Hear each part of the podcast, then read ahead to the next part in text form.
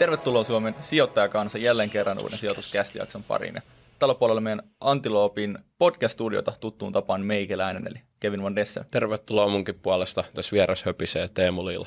Ja pöydän toisella puolella mankeloitiinkin näiden titteleiden kanssa, mutta Selixon Go on yksi perustajista ja A. Alströmin ja Alström Investingin puheenjohtaja, työtä tekevä puheenjohtaja Peter Selixon. Tervetuloa sijoituskästiin. Kiitos. Tervetuloa Peter lämpimästi munkin puolesta. Aloitetaan ihan eka vähän kevyemmillä jutuilla ja sä oot tosi intohimoinen niin kuin viinien, onko se viljelijä oikein sanottu vai Sekin mikä se on? Kyllä, eli lähdetään puhumaan vähän viineistä ja mua niin kuin kiehtoo tuo juttu tosi paljon, siitä herää paljon kysymyksiä, mutta mikä sulle on niin kuin kaikista merkityksellisintä viineissä, jos lähdetään siitä? Tämä kuulostaa aika, anteeksi jos mä sanon suoraan kornialta, mutta kun mä oon aina yrittänyt jollain tavalla ikuisuutta niin kuin hahmottaa, että mikä on ikuisuus. Ja mulla on niin kuin kaksi eri tapaa niin kuin hahmottaa ikuisuutta. Yksi on totta kai se normaali, että avaruus on ikuinen. Mm. Mutta jollain tavalla niin kuin, että se, se vaan jatkuu. Mutta mut viinin viljely on omalla tavalla semmoinen vähän niin kuin ihmistä läheisempi ikuisuuskone.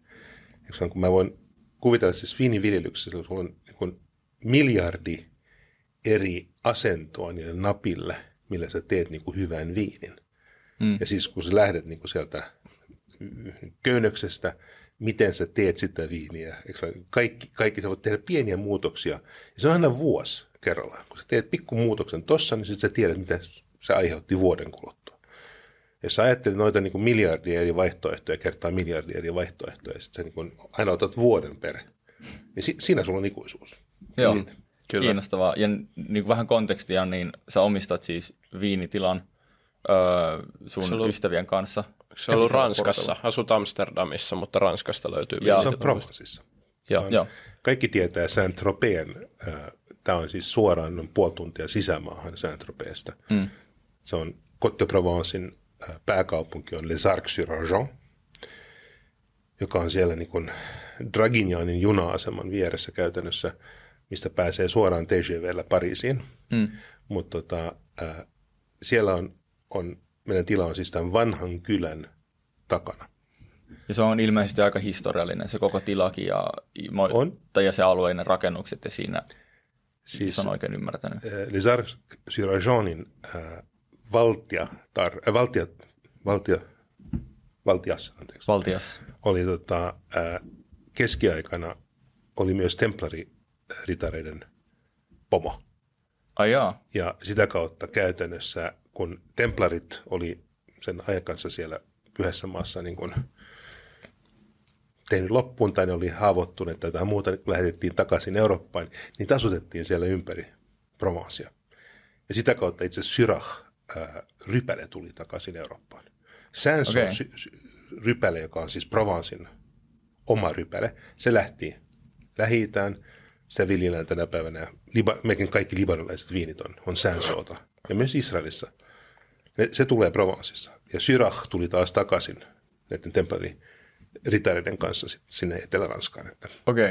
Ja, ja, näistä kahdesta, siis Sanso ja, ja Syrahista tehdään myös ehkä se perinteinen provençalainen punaviini, joka on vähemmän tuttu, mutta se on ihan tosi hyvä. Ja. Se on aivan upea. Niin kuin, mutta koska Sanso on hyvin runsas punaviinirypäle, niin sitä aina vuodatettiin. Siis vuodatetaan niin kuin mehu ulos. Siitä tuli okay. perinteisesti siis rosé. Oho. Nykyään niin sanottu senje. Niin tehdään Espanjassa edelleenkin. Siis suurin osa kaikista roseistahan tulee senjeestä Espanjasta. Sä otat punaviinirypäleitä, pistät ne niin kuin vatiin, otat sen mehun ulos ennen kuin sä, ennen kuin sä prässäät niistä punaviiniä. Okay. Saat niin kuin voimakkaamman viinin. Kuka olisi arvannut, että sijoituskästissä oppii näin paljon viineistä? Mutta lisäkontekstia, sä kävit, ellen ihan väärässä on, niin eka kertaa jossain viinimaistelussa 14-vuotiaana ja mm. aloit 15-vuotiaana keräilemään viinejä. Ehkä ei nykyään onnistuisi enää ihan samalla tavalla. Ja mä ymmärsin, että sulla oli joku lempiviini, jonka nimen mä en tismalleen muista, enkä uskaltaisi lausua, vaikka muistaisin. Ja sä ostit näitä ilmeisesti niin kuin laatikoittain, ja sen jälkeen niiden viinien arvot on niin kuin tosi, tosi moninkertaistunut. Niin voiko viini, viini toimia niin kuin sijoituskohteena, ja onko se saanut hyviä tuottoja niin kuin viineistä? Valitettavasti kyllä, mutta tota, onko se järkevää? Äh, siitä ehkä en ole samaa mieltä. Ja, siis tämä, tämä viini on kyllä se viittaa, että on Chateau Latour. Ja siihen aikaan, niin mä en olisi Suomessa voinut tätä tehdä, mutta mä kasvoin Luxemburgissa. Mm. Ja, ja Luxemburgissa mä, mä sitten niin kuin 14-vuotiaana rupesin käymään niin kuin siellä ei siihen aikaan ainakaan mainittu, että joku, mä olin aika iso kokoinen silloinkin jo, että eihän kukaan tiedä, että mä olin vain 14-vuotias, mutta ei ne koskaan kysynyt mitään niin kuin ikää. Mm. Ja sitten mä rupesin ostaa, ja siis mä tykästyin kaikista viineistä oikeastaan eniten Chateau joka oli siihen aikaan Joo. kyllä jo tuttu. Mutta sanotaan näin, että ja mulle niin kuin nuorena poikana se oli varsin kallis viini. Mm. Se maksoi niin kuin lähes 2000 Belgian frangia, eli 40 euroa. Se oli kallis Oho. viini siihen aikaan. Mutta tota, mä rupesin niitä keräilemään itselleni. Mulla on vuodesta 61 varmaan, itse mulla on 50-luvun laturia, mä ostin niitä joskus huutokaupoissa Sveitsissä. Mä muistan maksani vuodesta 64, joka on siis mun oma syntymävuosi. Niin mä ostin huutokaupassa Sveitsissä 16 Sveitsin frangia per pullo, koska kukaan ei pitänyt sitä 64, koska se oli niin sanottu huono vuosikerta, mutta se on ihan mainio viini, loistava viini. Okay. Mm, kyllä. Tänä päivänä niistä maksetaan vähän enemmän. Miten niin kuin noin nuorena voi se maku olla sellainen, että tykästyy viineihin? ja mi- miten tavallaan päätyy tuollaiseen tilanteeseen? Että onko sun niin kuin vanhemmat ollut sitä mieltä, että tämä on ok maistella 14-vuotiaan viinejä? Joku riparilla se konfirmaatio, se viini, ihan oli kaikkien mielestä ihan kamalaa. Niin, niin miksi, miten sä tyk- tykkäsit koskaan, niistä?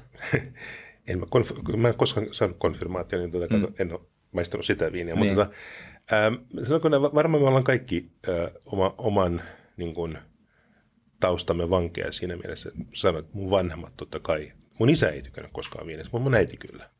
Mun äitihän kasvoi siis nuorena lähti jo 50-luvulla niin kiertää Eurooppaa, opiskeli Saksassa, sitten Ranskassa ja sitten Italiassa. Isoisä oli samanlainen, ähm, oli myös hyvin, niin kuin, hän tykkäsi toki konjakista kaikista eniten, mutta siis meillähän juotiin aina viiniä. Myös niin kuin, valtiin varmaan Turussa silloin, kun mä olin kymmenenvuotias, varmaan ainoa niin kuin, perhe, jossa juotiin viiniä. Käytännössä joka päivä. Mm. Kyllä. Ja muuten sitten kuuntelijoille, ketkä ihmettelee, tänään tullaan myös puhua sijoittamisesta. Mä en tainnut tosiaan ennen näitä kysymyksiä edes kertoakaan, että päävaihe tulee olemaan tosiaan niin kuin osakemarkkinoiden spekulointi ja, ja muu kanssa näiden viinikeskustelujen jälkeen. Mutta sähän tota, puhuit viinissä sijoittamisesta. Kyllä, ehdottomasti. Sitähän se on ollut viime vuosina etenkin kun kaikki nämä kiinalaiset tuli ja sitten ostaa näitä suuria brändejä. Kyllä. Laturin hintahan on se, noussut taivaaseen. Eikö se ole yliperformoinut myös aika pitkällä juoksulla osakemarkkinat? Mun, Ainakin mun oli. Mielestä. Mä en ole katsonut viime aikoina, koska kyllä tämä kupla, kiinalaiskupla on omalla tavallaan. Mm. Sehän, sehän liittyy osittain siihen, että kiinalaiset pystyvät antaa niin lahjuksia sitä kautta ja sanoivat niin kalliita viinejä niin hän maksoi ihan mitä vaan Chateau Petryssistä tai Chateau Latourista, koska ne oli tämmöisiä niin brändejä. Mutta kun se jotenkin kiellettiin tässä muutama vuosi sitten, niin nämä kaikkihan tuli.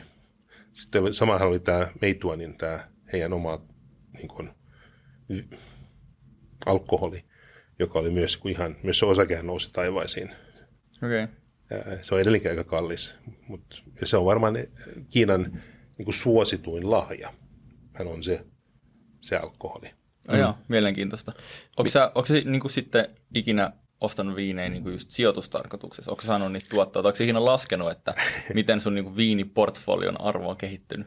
En ole koskaan laskenut, mutta olen saanut tuotteja, koska mä oon taas, eikö vaan kun jotenkin aina sanon, että köyhän on pakko yrittää ja sitten kun sä oot onnistunut ja ostanut kaikenlaisia tuommoisia viinejä ja mulla oli aika iso koko ja mulla on edelleenkin satoja pulloja siis laturia varastossa, niin, niin ne, siis kun mä kat, jossain vaiheessa katsoin niiden hintoja, ja etenkin kun mulla oli, siis mulla oli 80-luvun loppua, mulla oli aika paljon.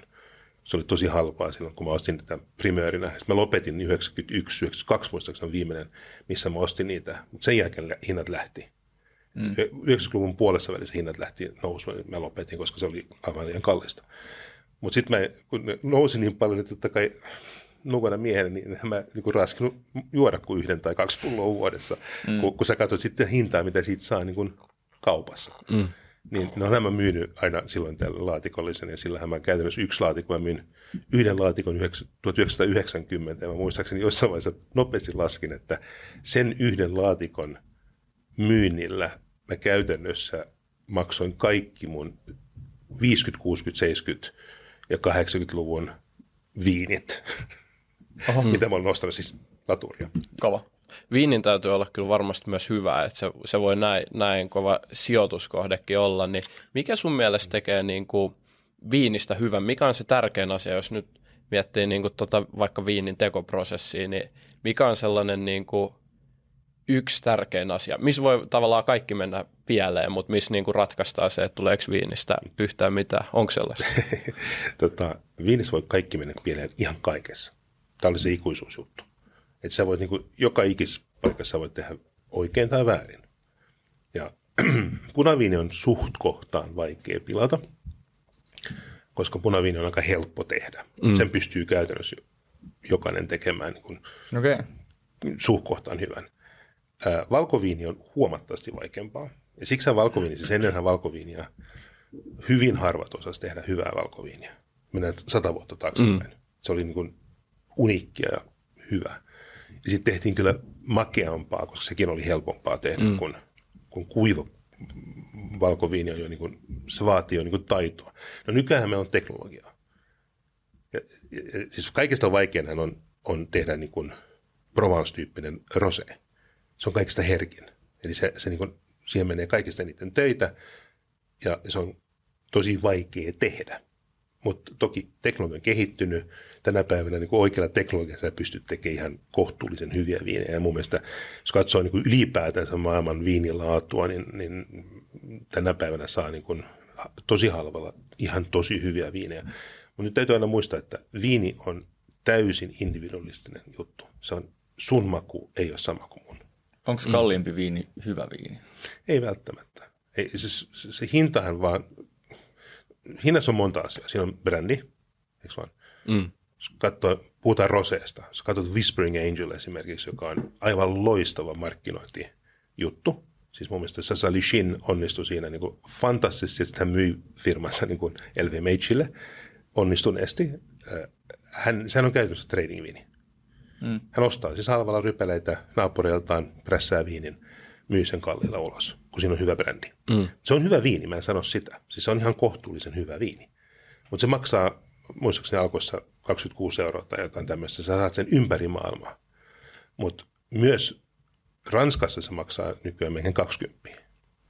Okay. Mutta eihän se ole niin kuin, sen, se maksaa sitten brändistä. Mm. Se siitä viinistä maksaa sinänsä, että sä saat viidellä eurolla yhtä hyvän tai paremman viinin. Mutta mut se on mm. niin kuin, taas. Tähän, kyllä. Mutta sitten kun sä menet kalliisiin punaviiniin, viineihin etenkin, niin, se, niin kyllähän, kyllähän niin kuin viinin, siihen prosessiin sä voit investoida niin paljon kuin sä haluat. Että sä voit saada viinestä ihan niin kalliin kuin sä haluat. Mutta se, se, niin kuin se hyötysuhde siitä ylimääräisestä eurosta, joka sä pistät siihen sisään, ja se viimeinen 100 euroa, joka sä pistät per pullo, niin sen hyötysuhde on, juuri, on sellainen, että mä veikkaisin, että maailmassa on varmaan yksi miljoonasta, joka edes huomaa sen eron. Mm. Eli koska laskeva rajahyöty, niin on olemassa, on, on olemassa sweet spotti, mikä on oikean hintatason viini. Onko tämä totta? Joo, ja se on jossain siellä ihan muutamassa eurossa. Totta kai okay. se ei, ei sitten sen jälkeen kaikki, mitä tulee päälle, hän on, eikö vaan, sä, sä, siis viinihän on maustettu tuote. Se, mitä sä, maust, sitä, mitä sä niin juot, hän on, valkoviini ei, ei niinkään paljon usein. Siellähän sä tunnet enemmän sen ry, rypälen oman mm. maun mutta onhan valkoviinikin maustettu kaikenlaisilla puilla ää, ja muilla asioilla. Nykyään maustetaan esimerkiksi siis, mm, niin kuin savella, hiekkakivellä, ää, no puu on kaikille tuttu, mm. eikö vaan, eli puutynnyri. Mutta se tynnyrihän voidaan käsitellä niin kuin tuhannella, siljardilla niin kuin eri tavalla, jotta sä saat erityyppisen maun siihen, siihen viiniin. Okay. Ja, ja nää, on se, mitä, mistä niin kuin, jotkut tykkää tuosta, jotkut tykkää tästä. Mielenkiintoista. Hirveän monet tietää sen, että ihan luonnollisesti esimerkiksi amerikkalaisessa, niin kuin, siis ranskalainen ää, ää, tammihan on siksi niin, niin suosittu, koska se on neutraali. Mm. Siis itsessään se on neutraali. Amerikkalainen tammihän ei ole itsessään neutraali, siinä on tämmöinen vanilin maku. Mutta me suomalaiset rakastaa sitä vanilin makua ja sitä käytetään tosi paljon esimerkiksi Espanjassa. Joo. Niin, niin, niin sehän tulee siitä puusta. Vitsin kiinnostavaa. Mikä se, mikä se kuluttaja, jos Kevin toi toi esille tuon sweet spotin, niin onko kuluttajalla joku, jos kuluttaja nyt lähtee vaikka alkoon tai no Suomessa ei voi ostaa muualta kuin alkosta, niin, niin tota, onko siellä joku hinta, mihin se lähti sitten aina niin kuin tavoittelee, että aina nämä niin kuin vaikka 15 euron viinit on parhaita, koska silloin se laatu on tarpeeksi hyvä, mutta tavallaan sitten ei makseta turhaa siitä brändistä. Onko tämän tyyppistä sweet spottia nyt meidän kuuntelijoille, jos miettii? No joo, mutta se on aika laaja se, se eikö vaan, koska taas se brändi on äärimmäisen iso osa sitä hintaa nykyään. Niin, niin, mutta mut, totta kai, siis Alkossa, ja Alko on, Alkossa on monta hyvää ja huonoa puolta, mutta yksi hyvä puoli on se, että kyllä Alko niin kuin, se, se keskimäärin laatu on ihan ok. Mm. Ja, ja, ja mun mielestä kyllä niin kuin aika hyvän valikoiman saa tiettyihin hintapisteisiin. Mikä se minimihinta on, millä se lähtisi tuosta alkosta Mutta sekin on, se on taas, kato, sit tulee sitten tämä, eikö vaan, välillähän sä saat erän Mm. ja joku traderi saa loistavan erän. Me saatiin esimerkiksi meidän naapurilta siis tosi kalliin, hienon punaviinin niin kuin käytännössä ilmaiseksi, koska se oli myyty se tila. Me ostettiin sieltä 5000 litraa muistaakseni pari mm. niin kuin vatillista sitä. Se oli loistava, kallis punaviini. Me saatiin se puoli ilmaiseksi. Ja totta kai me paketoitiin se, myytiin se puoli ilmaiseksi. Mutta se oli siis Joo. 20 viini, mikä me myytiin niin kuin alle kympillä. Okei. Et, et siis, to- toi sekoittaa, että et siis vasta tuohon on tosi vaikeaa, koska s- siellä saattaa olla semmoinen viiden euron viini, joka on siis ihan sairaan hyvä, No niin. kun se on, eikö vaan, kun se, siinä on joku erikoissyy, miksi se joutui siihen. Se on vähän niin kuin osakesijoittamista, on erikoissyitä, miksi jotain on saa halvalla. Kyllä, mulla Toi- tästä tulee paljon oppia. Pääset takaisin tuohon niin sijoittamiseen. Toi alkoi itse asiassa kiinnostava, voidaan keskustella siitä, mutta sitä ennen vielä tuohon niin sun henkilökohtaiseen viinijuttuun, niin vähän tämmöinen junnumaisen kiinnostunut kysymys, mutta mikä on kallein viinipullo, jonka sä omistat? Oh. Tota, se on aika helppo vastaus. Äh, mulla on sekä äh, 89 Montrachet, äh, Romane Conti Montrachet, ja sitten mulla on totta kai myös Romane Conti yksi pullo. Mulla on yksi pullo.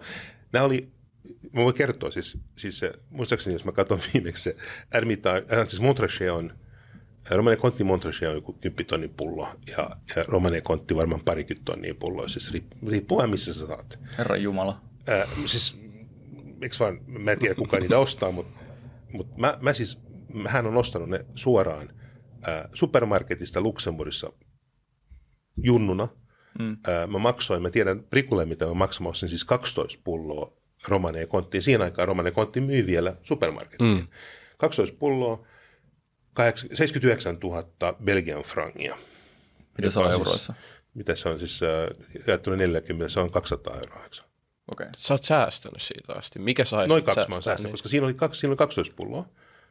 Itse asiassa anteeksi, toi, toi Montrachet ei kuulu siihen laatikkoon, se on nyt mä valehtelin. Se, se Romanekontti kuuluu siihen laatikkoon, mutta sitten siellä oli 11 pulloa muuta mm. niiden näitä, mutta se halvin Romanekontti tänä päivänä maksaa enemmän kuin koko toi laatikko maksoi aikoinaan niin kuin mennen tullen. Siis muistaakseni halvimmat on jossain siinä tonnin kieppeillä nykyään. Mutta se on Romanekontti on pikku, pikku pläntti, Eikö vaan kaikki haluaa sitä? Onko se hyvä? Se on loistava viini. Siis hei, mutta mut eihän, niinku, eihän se hinta määräydy sillä, että se on loistava viini. Se hinta määräytyy siitä, että se on pikku pläntti. Se on niin pikku pläntti, että siitä ei, siitä ei riitä kellekään. Eli ymmärsinkö mä oikein, että sä oot ostanut 200 euron viinin, jonka arvo on nykyään 20 000 euroa? Ja paitsi, että Se- sä se- sai Mä monta oon juonut viiniä 11 silloin. pulloa siitä, niin ne muut. Se Okei. Romanen konttipullo on mulla vielä, joka oli siinä samassa laatikossa. Ja Nyt Ärs, sais ärsyttääkö sua, että sä, oot, tuhansia. että sä oot juonut ne muut pullot? Ei, Okei. Okay. ne oli ihan ihania viinejä. Hintansa arvoisia. Ehdottomasti. Alright. Ton, ton hinnan arvoisia ne oli, mutta Joo. mut siis se, mitä on tapahtunut sen jälkeen, on se, että eikö, markkinoilla on tullut hirveästi pieniä spekulantteja, joka, joka ajaa tuommoisia pieniä niin plänttejä pilviin. Mm. Ja onko ne niin kuin sen väärttejä, niin mä sanoisin, tämä on vähän niin kuin osakesijoittamisessa, että osakehän nousee, koska on enemmän ostajia kuin myyjiä. Mm. Ja jos kaikki haluaa ostaa jotain osaketta, niin sehän nousee. Tarkoittaako se sitä, että se on sen arvoinen? Eikö vaan? Sitähän se ei välttämättä tarkoita. Kyllä. Hyvä, hyvä pointti. Nyt on eri, erityyppisiä tapoja, millä sä sijoitat osakkeisiin. Yksihän on se, että sä yrität etsiä niitä, joka on aidosti aliarvostettuja. ja sä aidosti meet sen kassavirran mukaan, ää, sitähän harva nykyään tekee. Suurin osahan on momentum-tradereita, ostetaan niin kuin momentumia. Mm. Mutta kun sä katsot maailmaa niin kuin ihan teoreettisesti, niin, niin, niin onhan se niin indeksimielessä se on aika helppo paikka.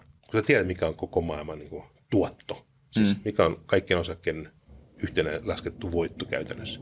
Joo. Kun sä diskoittaa sen, siihen vaikuttaa totta kai korko, mm. mutta sä tiedät, mikä se keskimääräinen tuotto pitää olla.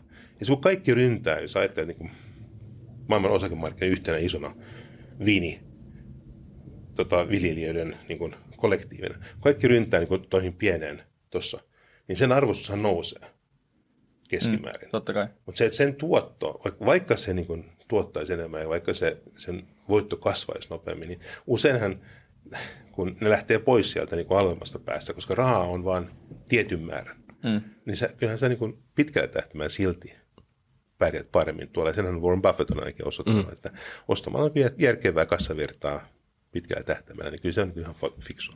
Kyllä. Kyllä. Ennen kuin mennään, en mä ole varma, onko menossa seuraavaan. Yksi kysymys. Mutta mulla on tuosta ainakin alkoon liittyen. Mun mielestä Joo. se olisi ihan kiinnostavaa. Se on hyvä keskustelu. Kiinnostavaa otetaan... puntaroida.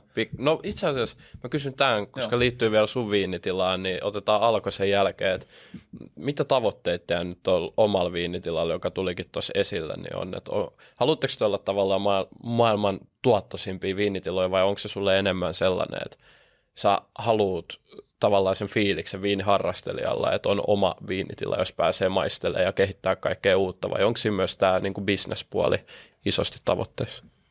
No kyllä se lähtee siitä niin kuin toisesta, eikö vaan, että sä haluat aidosti fiilistellä sen kanssa, että sä teet niin kuin hyvää viiniä, mutta jos sä teet sitä, niin onhan se taas niin kuin sijoittamissa, se spin-offi siitä on se, että kyllä joku sen sitten myös ostaa ja mm-hmm. muukin nauttii siitä, jolloin siitähän tulee jossain vaiheessa tuottoisa bisnes. Ja kyllähän mekin ollaan oltu sitä mieltä, että nythän me ollaan niin ensimmäiset kymmenen vuotta, me ollaan nostettu meidän laatua, parannettu sitä niin kuin, niitä köynnöksiä, meillä on koko prosessi niin kuin uusittu. Mun mielestä tänä päivänä me tehdään, siis kaikki, mä oon ylpeä kaikista meidän viinejä. Mehän tehdään hirveän määrä erilaisia viinejä. Kun me ollaan Provenceissa, kun siellä on niin kuin 16 rypälelajiketta, niin sä sitten, eikö vaan sä teet ensin yhden viinin ja sitten sieltä jää jotain yli ja sitten se joudut siitä tekemään jotain muuta. Mutta mä oon aika ylpeä kaikista viineistä, mun mielestä ne on kaikki hyviä. Nyt meille tulee uusi niin kuin kalliimpi linjasto. Kyllä miksi se on kalliimpi? No, totta kai, koska siihen tehdään huomattavasti enemmän töitä. Ja siihen liittyy tämä, mikä mä sullekin mainitsin tuossa ennen, että tämä, tämä Sanso Syrah kombinaatio, joka on siis Provencen oma punaviini, joka on aivan, siis se on aivan uskomattoman hyvä yhdistelmä. Mutta siihen me ollaan nyt, niin me tehtiin beta-versio siitä muutama vuosi sitten. Mä rakastan sitä viiniä ihan sellaisena, siis ihan puhtaana, mm. ilman mitään mausteita.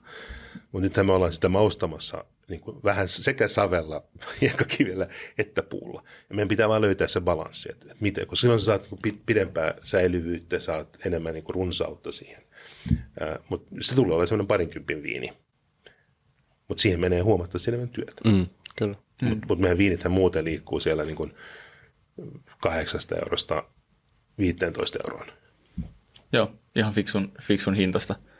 Hypätään tuohon alkokeskusteluun. Mua kiinnostaa se, me puhuttiin tässä, sä sanoit, että ö, olisi makeet saada vaikka teidän viinit alkoon, ja se on ollut vähän silleen kinkkistä, ja alko on jotenkin erikoinen toimijana, sitä on mun varmaan sijoituskästissäkin joskus vähän ehkä kritisoitu niin kuin paljon tämmöisiä valtioomisteisia mono, monopoliyhtiöitä, niin M- miten se alkoi? Miten, miten sä voit saada sun viinit alkoon?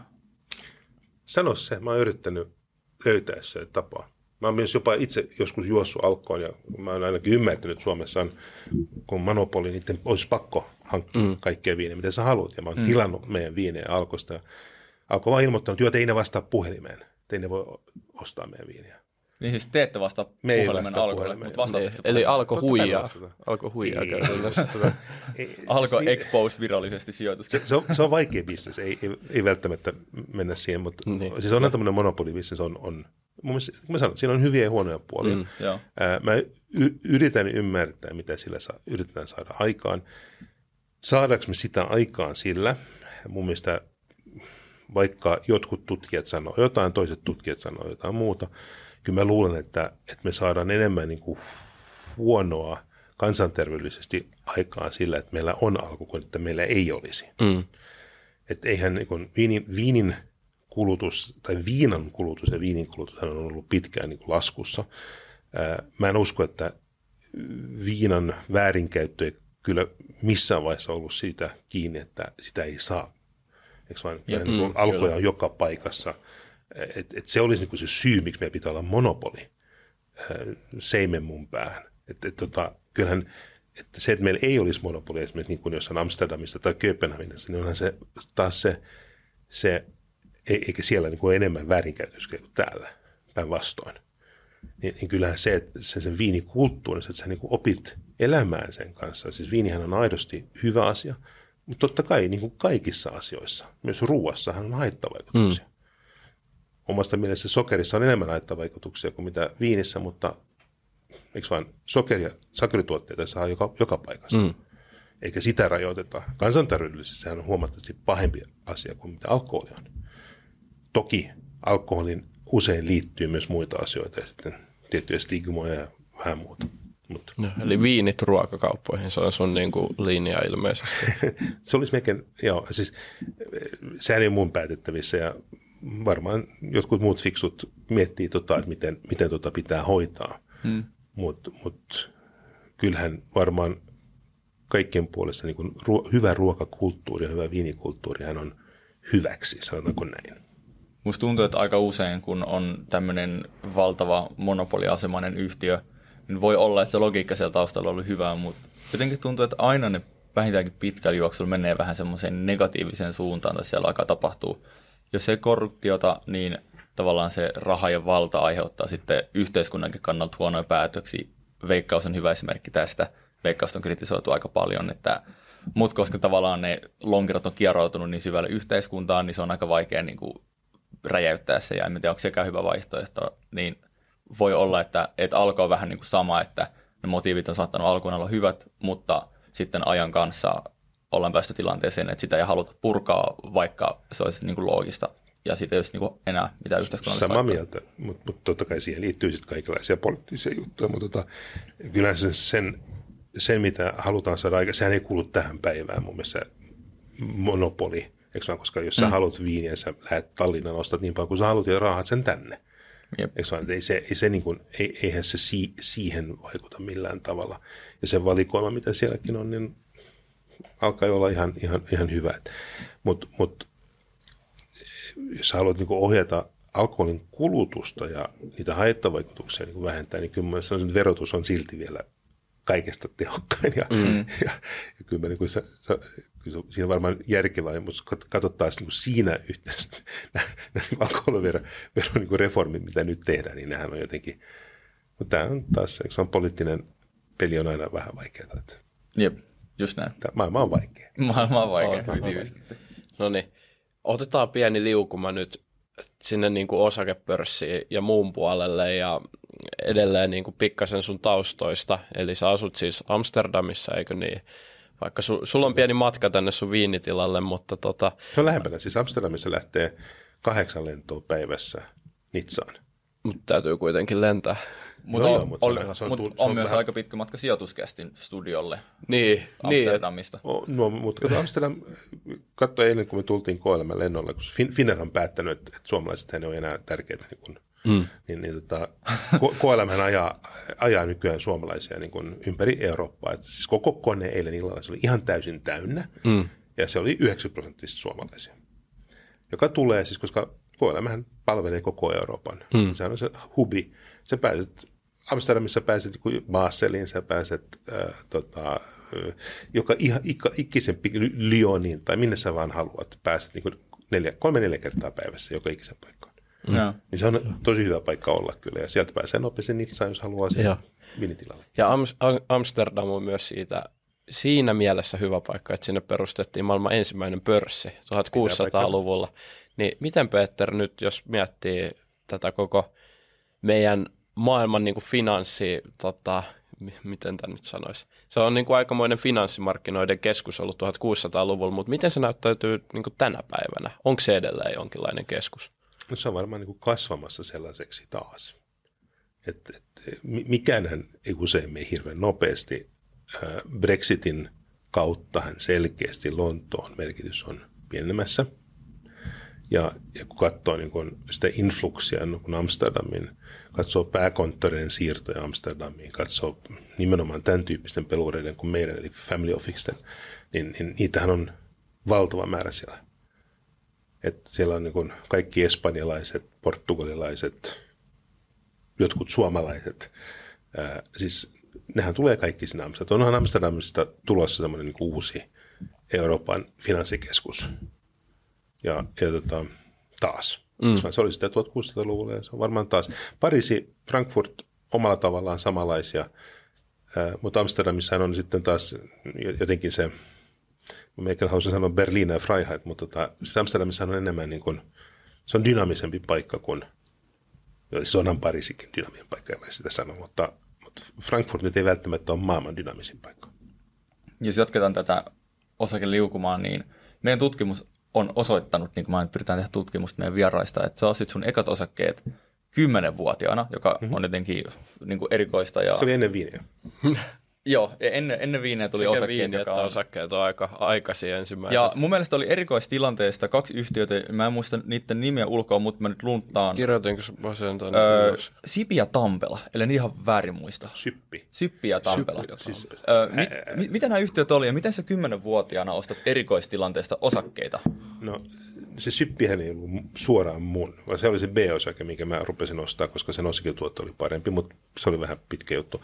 Siis äh, mun äitihän, tämä tulee taas niin kuin viini. Viini tuli, eikö vaan äidinmaidossa, samoin osakesijoittaminen, Joo. osakeomistaminenhan tuli käytännössä, totta kai perheen kautta. Hmm. Äiti pisti kaikki lapsi, lapsi tota lisät siihen aikaan niin Sypin osakkeisiin, siis Suomen Yhdyspankki, joka nykyään on siis Nordea.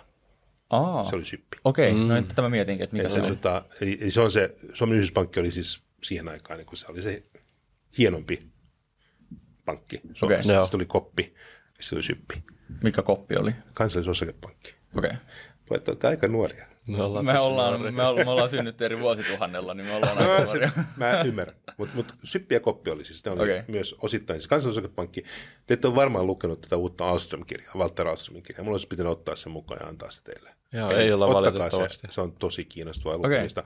Siis siellä, on, siellä tulee myös esille osittain tämä, tämä, tämä juttu, koska kansallisosakepankin ää, pääjohtaja siis oli yksi herra Paasikivi. Mä en tiedä, jos sä, hänestä tuli sitten presidentti. Joo, mm, kyllä. tota, Nimi, nimi on Eh, tuttu oli, kyllä. oli sanotaan, suomalais äh, niin kuin fenomaanitaustainen pankki, perustettiin myös siinä hengessä ja Alströmit hän oli silloin aikoinaan siinäkin mukana Joo. ja, ja vahvasti niin kuin kopin leirissä siihen aikaan. Sittenhän se jossain vaiheessa siinä 20-30-luvulla siirtyi Sypin leiriin. Et se on niin kuin, Syppi oli sitten Okei. niin kuin leimallisesti niin kuin svekomaanien tai ruotsinkielisten niin kuin pankki, äh, mutta eihän se sitä loppujen lopuksi ollut. Joo. Onko sulla tota edelleen jotain jäänteitä näistä omistuksista ja miten ne ei, tuotti? Ei, mutta tota, se siis ihan hyvin. Mutta mun äiti nosti syppiä ja se oli siihen aikaan, se oli se, niin kuin, mitä piti tehdä. Mutta sitten tuli aina pankkikriisejä siihenkin aikaan. Niin mä en pidän, siis mun mielestä oli tylsää ostaa pankkeja. Nehän tuotti tosi hyvin. Joo. Osinkotuotot oli siinä jossain lähemmäs 10 prosenttia. Nyt puhutaan 70-luvusta. Se on. Niin, niin, niin ne oli ihan hyviä osinkotuottajia. Mutta mä tykästyin, mun ensimmäinen niin oma aktiivinen ostos oli siis Tampella. Joo. Ja Tampella mä katsoin nopeasti, siis kun mä about siinä 10-11-vuotiaana rupesin ymmärtää, että mi- miten taseet toimii ja miten tulos toimii. Ja Sä rupesit kymmenenvuotiaana ymmärtämään, miten taset no toimii. 14-vuotiaana piti ostaa viiniä, niin pitää sitä ymmärtää tasetta ennen sitä. Okei, okay. Joo, jatka vaan. Ei, mutta siis hei, come on, kun sä kasvat niin kuin yrittäjäperheessä, Niin, kyllä. isä rakentaa firmaa, siis, eh, kyllähän se niin kuin, eikö vaan isä jopa joskus selitti, jopa. Joo. mun isoisä oli, oli itse asiassa Alstromin hallituksen puheenjohtaja. Joo. Mun isoisä siis oli Alstromin hallituksen puheenjohtaja, niin, niin totta kai se tuli jotenkin mm. sitä kautta. Mutta tota, Tampella oli omalla tavalla, se oli osittain kilpailija Alströmille, ja sitten se oli tosi, mitä mä sanoisin, sitten puhuttiin tosi pahaa 70-luvulla. Ää, siellä oli muutama asia, joka oli varmaan vaikeampia, mitä mä en siihen aikaan vielä hiffannut, että se oli esimerkiksi silloin oli myös niin kuin aseteollisuutta. Mutta tota, ää, se oli paper, iso paperikombinaatti Tampereella, sitten siellä oli ö, metalli, se on samanlainen kon- konglomeraatti kuin Alström siihen aikaan. Mutta sen markkina, siis sen oli 90 miljoonaa markkaa siihen aikaan, joka se oli pitkään. Mutta se treidasi siis 36 miljoonassa markassa markkina-arvo.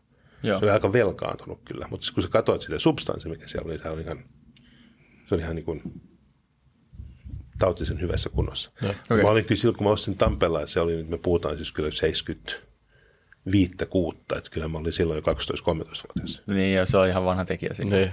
Ja, ja. Niin mä mietin, että mäkin olen syntynyt niin sanotusti yrittäjäperheessä, mutta ehkä tässä on jotain tasoja, että teillä on vielä henkeä ja vereä e, hieman enemmän, jos 10-vuotias osaa tasetta.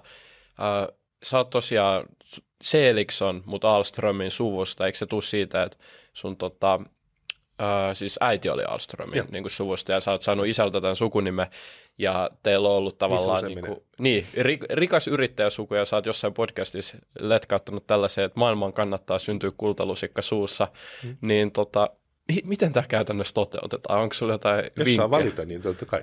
Se on helpompaa. Siis Joo. maailma on helpompi. Eh, Että onhan se ihan fakta, että sulla on helpompaa, jos, jos sä, siis, ja nyt mullahan kävi, niin kuin mä oon kertonut kaikille, totta kai se kultalusikka vietiin, on varmaan oma, osittain mm. omasta tyhmyydestä. Mun, isä, mun äitihän sanoi varoitti, että älä, älä allekirjoita tuota paperia, mä allekirjoitin sen, koska mä olin niin fiksu. Ja siinä meni niin kuin kaikkia vähän lisää. Mutta siitä huolimatta, eikö ole se, että se, mitä muuta ei koskaan pystytty viemään, on se, että mihin sä oot syntynyt. Sun tausta, kaikki mitä sä oot oppinut, ymmärtänyt, niin sitähän ei vie kukaan. Niin. Ja kyllä onhan se niin paljon helpompaa, jos sulla on niin kuin se tausta, kuin jos sä alo- aloitat suoraan jostain muualta. Et kyllä sosiaalisella niin kuin taustalla on, on iso merkitys sille, että miten, jos katsot myös Yhdysvalloissa, niin onhan se niin kuin sosiaalinen liikkuvuus on aika pientä. Se on itse asiassa Euroopassa isompaa kuin USAssa. Viittasitko tällä paperin kirjoittamisella, että oliko se niin, että sä takasit sun isän jotkut lainat, korjaus tämä menee niin pieleen, ja sitten, sitten sä joudut näiden Isä, isä meni konkkaan ja kaikki meni jo. Joo, kyllä. Joo. Ja tämä vähän niin kuin riisettää sen sun, niin kuin, ainakin osittain sen sun etuoikeutetun tilanteen, ja niin kuin, koska tavallaan sä perit ne velat ja sitten sun piti maksaa ne, oliko, menikö tämä Joo. nyt tälleen suunnilleen? Ja varmaan, mutta varmaan joku muu mun tilanteessa olisi koskaan tullut takaisin siitä. Mm. Mutta kun mulla oli se etuoikeutettu asema silti jollain tavalla, niin sehän oli mulle helpompaa tulla takaisin. Mm. Mä olin jo siis käynyt elittikoulua ja mä olin niin kuin St. käynyt läpi. Se oli keskellä. Gallinin, ja siis mä joudun viimeisen vuoden niin kuin käytännössä tekemään töitä. Ja mun kaverit allekirjoitti kaikki mun paperit siellä niin. Gallinissa, mutta, Joo.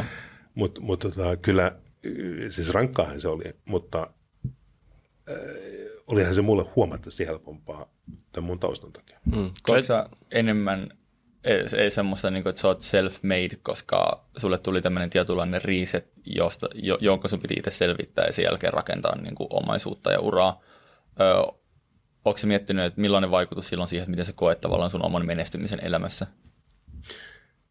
Joo, joo, var, siis joo, kyllä sillä on merkitys. Et, ky, kyllä mä myönnän, että mä itselleni, niin kuin, totta kai mä niin kuin, vaan yritän ainakin kertoa itselle, miten loistavaa toi oli. Joo, kyllä. Ei, en mä tiedä, on, onko, kun mä katson mun veli, joka siis ei menettänyt hänen omaisuuttaan. Joo, mutta ehkä, en mä tiedä. Siis tulihan mulle enemmän semmoinen, niin kuin, nyt piti niin kuin aidosti kääriä hihat ja tehdä jotain. Joo, Kyllä. Että et varmaan se, se niin kuin etuoikeutettu kupla, missä eli ja rahat tuli, eikö vaan sinne Sveitsiin tilille, isä lähetti, niin, niin tota, yhtäkkiä se hävisi. Sait sä siihen kylkeen mitä taloudellista tukea sun suvulta vai oliko se täysin itse joutu selviytymään? Sain, mä sain itse asiassa, siis mun äitihän auttoi tosi paljon, hän auttoi kaikki mitä hän pystyi, mutta hän oli antanut jo omaisuutensa minulle ja mun veljelle. Joo. Eli se oli se mun äidiltä okay. peritty omaisuus, jonka mä menetin. Joo.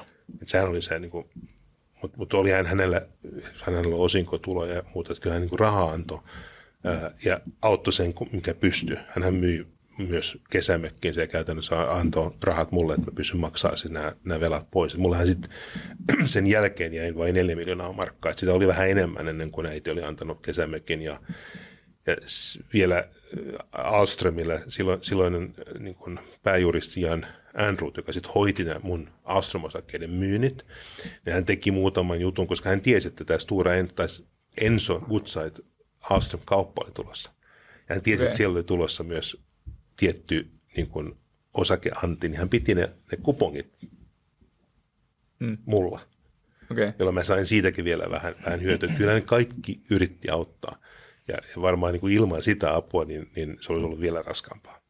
Ja. Plus, että ja muistaakseni vielä Jan Andrew soitti sitten Postipankin pääjohtajalle ja sanoi, että, että, että, että anna sille nyt, älä vedä sitä konkkaa, vaan anna se laina sille. Ja mä sain siis ilman vakuuksia olevan lainan Postipankilta 4 miljoonaa markkaa.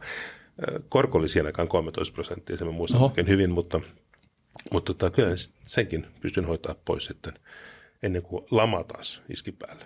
Me ollaan keskusteltu tuosta, musta tuntuu, että Teemunkin jonkun verran, että minkälainen suhtautuminen ihmisellä on omaan menestykseen, öö, vähän niin kuin, että riippuen siitä, mistä lähtökohdista ihminen lähtee, että tuntuuko menestys paremmalta, jos sä synnyt köyhään perheeseen ja sitten sun pitää tavallaan rakentaa kaikki nollasta, vs. sitten se, että, että sulla on paljon niin kuin varallisuutta ja myös henkistä pääomaa sun ympärillä, joka auttaa. Mikä sun näkökulma on, on, on tohon, kun, kun tavallaan sä oot kuitenkin syntynyt sitten hyvään tilanteeseen, joka on auttanut rahallisesti, mutta myös niin kuin tämmöisen tietynlaisen henkisen pääoman kautta. Hmm. Niin koetko sä just tämmöistä, en tiedä onko Suomessa hyvä sana, mutta niin kuin self-made fiilistä siitä sun aiheuttamasta varallisuudesta vai miten sä suhtaudut tähän? Se on mahdotonta sanoa, koska mä en, mä tiedä miltä toisilta tuntuu, mutta äh, mä sanoisin, että totta kai mm, ihmisiä voi arvostaa aika monesta asiasta. Mä arvostan heitä kyllä enemmän kuin sitä menestyksestä oikeastaan sellaista, mistä, millaisia ihmisiä he ovat. Ja jotenkin mun mielestä jos se on se kombinaatio siitä, että, että sä oot menestynyt ja sä oot silti vielä hyvä ihminen – se on Joo. mun mielestä arvokkaampaa kuin mikään muu näistä. Hmm. Et, et, en mä tiedä, ää, mitä mä muuten vastaisin tuohon, tohon, että mä oon sentään yrittänyt omasta mielestäni pysyä niin kuin jotenkuten hyvänä ihmisenä. Joo. Niin se on ehkä mulle tärkeämpää kuin mikä se menestys sitten loppujen lopuksi on ollut. Joo. Onko se joskus miettinyt, että millaista olisi tavallaan rakent- ollut silleen, että olisi vaikka syntynyt johonkin tota, tosi köyhään perheeseen ja sitten rakentaa itse? Oletko käynyt tämmöistä niin ajatusleikkiä päässä? Joo, varmaan silloin, siis jo mun aikana se olisi ollut jo huomattavasti vaikeampaa. Niin, kyllä. Siis mennään 60, 70, 80-luvulle. Että kyllähän silloin niin nämä etuoikeudet oli, oli sen verran vahvoja silti, mutta kyllähän silloinkin menestyi hyvin. Että en mä niin kuin, hei, jos sulla on oikea persoonallisuus, niin kyllähän se pääset eteenpäin. Mm. tänä päivänä varmaan toi, ainakin Euroopassa toi ei ole iso kysymys. Jokainen pystyy, jokainen hän saa käytännössä saman lähtökohdan enemmän tai vähemmän. Mm. Yhteiskunta antaa mahdollisuudet. Toisaalta perhetilannehän ei välttämättä ei. Että jos ajattelet, että sä oot kasvanut hyvin, hyvin rikkinäisessä perheessä, missä sut on hakattu joka, joka päivä, niin ei se ole hyvä lähtökohta. Mm. tota, Mutta mut kyllä sieltäkin nousee. Et, Kyllä. Mutta jos saisi toivoa, niin totta kai toivoisi, että kaikilla olisi hyvät lähtökohdat, mutta niin, varmaan maailma ei, ei nyt ihan ole sellainen paikka. Jep. Ja otetaan tähän väliin ihan lyhyt kaupallinen tiedote Arnilta. Ja meillä on tuttu tapa Kevinin kanssa kellot täällä mukana. Mulla on itse asiassa vaihtelun vuoksi Sirius pähkinäpuu kello. Jätin L42 himaa, mikä Mä en jättänyt, mulla on L42. Niin tästä on tullut mun vakkarikello oikeastaan. Se, se on aina nykään, nykään ranteessa. Tai se on semmoinen niin daily driver niin sanotusti. Ja me huomattiin, tota, Peter, että sulla ei ole ollenkaan kello ranteessa. Mä en tiedä, mistä tämä johtuu, että sä et tullut Arni ranteessa tänne. Ne on hienoja kelloja, mutta mä ajattelin, että totta kai pitää korjata tämä asia. Joten me halutaan lahjoittaa sulle tota Arnin Villa Flora Oi, kiitos. puukello. Ja, ja se on itse asiassa erityisen hauska, koska siinä on käytetty Alvar ja Aino Aallon tota, Villa Flora tämmöiseen kartanon, totta kai, kartanon pihakoivua. Eli niiden Villa Flora pihakoivua on käytetty ton puun tekemisessä, joka on musta ihan törkeä ja hauska niin kuin nippelitieto. Joo, todella niin kuin ikoninen jopa voisi Se pitää vaan liu, noin. Jos se on puusta, niin se voi olla, että se, se, se käy mulla oikein hyvin. Sehän kato, Kato, menee on- tuohon viini, viininviljelyykin sopivasti. Ja tavallaan Totta. puuelementtejä käytetään sekä kelloissa että viiniviljelyksessä. Niin, Siis Mä tykkään kovasti kellosta sinänsä, Joo. mutta kun mä en tykkää pitää ranteessa mitään, kun ne hiostaa aina. Mm. Kaikki, kaikki tota, niin tota, mutta tämä kato, on puusta, niin se Niin se on, aika, se, ei- on aika, se on aika kevyt. se on itse asiassa totta, Hen- näin se on ollenkaan. Kyllä. Mutta miten tämän saa niin isommaksi? Onkohan se... Mä en tiedä, voi olla, se että se ei oikein- mene oikein suoraan oikein koko, mutta Niin siinä on, siinä on itse asiassa tulee messissä semmoinen, että, että sitä pystyy muuttaa sitä Säätämään, koko kyllä. suurentaa ja pienentää. Mä oon kuullut tästä Arnikellosta, mutta tota, tämä on vähän liian pieni. joo, sitä pystyy säätämään, siinä on mukana jatkopala. Niin, niin hyvää tutkimusta me tehdä, että me tiedettäisiin niinku se ranteen halkaiset muotoiset etukäteen miettiä, että mi- minkä Kyllä. kokoinen se on. Mutta onneksi sitä voi muuttaa. Kato, mulla, Jep. on aika, mulla on aika iso ranne. Joo. Ja Kiitos. Ei mitään. Kiitos, kiitos, kiitos Arni. tosiaan Arni ja kaikki, ketkä haluatte shoppailla. Käyttäkää koodi sijoitus 15, saatte miinus 15 prosenttia Arni tuotteista ja sehän on hyvä. Hyvä, kun saa pikku alennusta. Niin, Niin se ihan koko niin sijoittamisessa kuin maksaa. myös kellojen ostamisessa niin kannattaa olla alennusmyynneissä. Joo, käykää tsekko. Siinä oli tota, hollantilaisten, tota, siis hollantilaisethan osaa kaksi sanaa. Kortting ja gratis. Mitä ne tarkoittaa? Gratis tarkoittaa ilmaista ja kortting tarkoittaa alennusta. Ne on niin Okei. kaksi tärkeintä sanaa. Ne on alekansaa. Se on alekansaa. Joo, Nice. Hollantilaiset on kauppakansaa ja alekansaa. Että Joo. kyllä. Siellä ei osteta mitään, tämä on korttingia. Mähän on, Kyllä. mähän on puoliksi hollantilainen, niin kuin Van Dessen sukunimestä voi päätellä. Ja sä tiedät Prikulle, miten, miten tärkeä se kortting on. Kyllä. Ja se on mun osakesäästämisessä se on aika kivaa. Oh. Siis fakta on se, että sun kannattaisi aina ostaa hyviä yhtiöitä niin kuin oikeaan hintaan. Sehän olisi yksi ihanteellinen, mutta sitten on näitä, se on aina kiva ostaa jotain vähän halvemmalla. Että se, Jep. Se on Jep. just näin. Saa vähän sen tuottovaatimusta vielä korkeamman tuoton sitten mahdollisesti Ei, sieltä. Kyllä. Ja, Teo, ihan teoreettisesti se menee niin, että Niin. jos sä ostat samaa tuottoa niin halvemmalla, niin sillähän se, tu- se, se sun tuotto siitä on, iso, kyllä. on isompi. Ja tästä hei, pörssitilanne. Peter, Vitsi mikä aasin silta. Aivan täydellinen aasinsilta. Oliko jopa käsikirjoitettu, sitä ei tarina kerro. Mitä sä seuraat pörssissä tällä hetkellä? Siis nyt voidaan lähteä ihan siitä, että mitkä on ne pääteemat, niin kuin mitä itse seuraat tällä hetkellä. Tota, no kyllähän tässä niin kuin kaikki muut varmaan odottaa sitä, että missä vaiheessa tämä, niin kuin, tämä, tämä resessio loppuu. Kyllä se vaikuttaa, ja se on vaikuttanut aika monen asian. Siis tämä on hauska tämä, tämä pörssitilanne sinänsä, että kun samalla kun, tämä on ollut, ollut pitkään toki, ja nolla, nolla korko maailmassa jotenkin mun mielestä se oli luontevaa, että, nämä, että oli näin niin kuin, ekstreemejä tai niin kuin nämä arvostuserot. Mm. Jotenkin mä, mä olisin kuvitellut, että tässä niin kuin korkomaailmassa, missä me tänä päivänä ollaan, että, että nämä niin kuin arvostuserot olisi vähän kaventuneet. Mm. Hetken se näytti siltä, mutta sitten tuli AI-buumi taas päälle ja nyt, nyt mennään taas toiseen suuntaan. Ää, muistan, kun ha- hassua on se, että niin kuin pörssissä, mä oon niin kuin, mitä mä nyt, 50 vuotta seurannut pörssiä, niin tota, mm.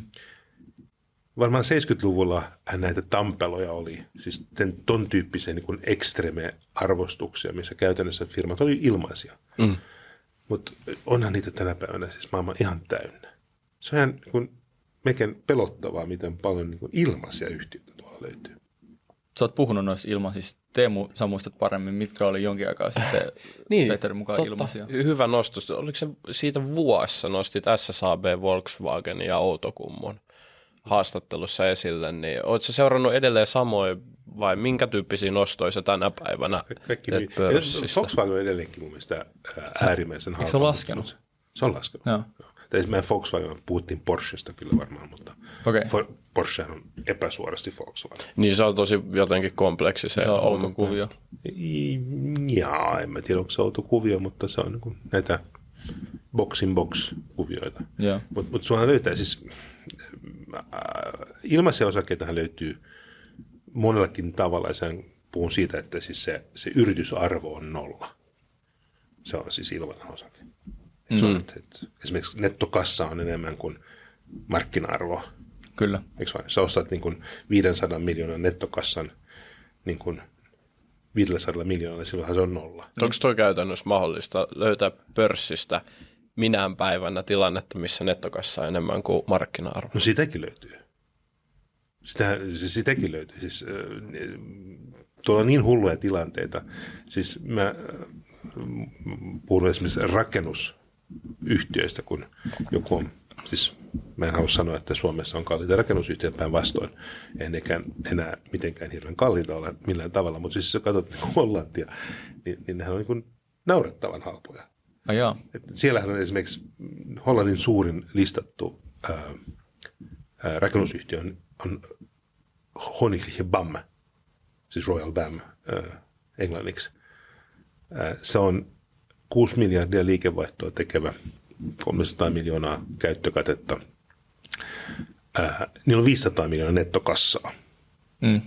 Se on vähän vaikea rakennusliikkeessä aina, mikä on, netto, mikä on kassa oikeasti. Se on ollut huomattavasti isompi, nythän se on vielä aika paljon niin kuin pienempi kuin siis vuoden sisällä. Mutta mut mikä on heidän oma raha ja mikä ei, se on vähän, myönnä, että se on vaikeaa ää, rakennusliikkeessä, mutta, mutta, mutta käytännössä niin kun sähän ostat sen firman, se markkina-arvo on 500 miljoonaa. Okei. Okay. Ja sä ostat siis 500 miljoonan nettokassan, sä ostat 500 miljoonan tonttivarannon, ja Hollannissa niin 500 miljoonaa tonttivarantoa, niin kuin, se on aika paljon. Se on loistava juttu. Ja sitten se on vielä rakennustoiminta, joka, joka tuottaa 300 miljoonaa. Mm. Kaikki toi maksaa niin alle 500 miljoonaa. Siis, tämä on mun mielestä naurettavan halpaa. Se on, sehän pitäisi olla vähintään, se nyt on kaksi euroa, se pitäisi vähintään olla kuusi euroa. Eikö Jopa pörs- tässä suhdanteessa. Eikö pörssi ole sitten tehokas hinnoittelemaan tämmöisiä oikein? Ei, ei. Mm, Totta kai tuossa on ollut paljon va- vanhaa historiaa, joka, joka tota, eikö vaan, johtaa tuon. Pörssi lyhyellä tähtäimellähän, pörssihän on, niin kuin Charlie Munger sanoi, että se on lyhyellä tähtäimellä se on äänestyskone. Mm. Joo. Pitkällä tähtäimellä se on vaaka. Ja kyllähän joku tulee. Pitkällä tähtäimellä pörssi on täysin tehokas. Siinä mä olen ihan samaa mieltä kaikkien kanssa. Ja se on niin kuin 10 vuotta tuottoa. Ja siksi mäkin, kun aina kun mä sanon näitä juttuja, että mä en ostaisi nyt Yhdysvaltoja. Se ei tarkoita sitä, että mä ostaisin mitään Yhdysvalloissa, mutta se, että mä ylipainottaisin niin USA-indeksiä. Miksi, miksi mä sanon näin? No, sehän lähtee siitä, että jos se on 63 prosenttia maailman, B, äh, siis ma- maailman tuota pörssiarvosta on tänä päivänä niin kuin Yhdysvallat. Mm. Ja sä katsot niin kuin historiallisesti, viimeksi kun se oli tässä samassa tilanteessa, oli noin 2000, niin sä et kymmenen vuoteen saanut juurikaan mitään tuottoa Yhdysvalloissa. Siinä viimeksi oltiin tässä samassa tilanteessa. Ja kymmenen vuotta ennen sitä 37 prosenttia oli Japani.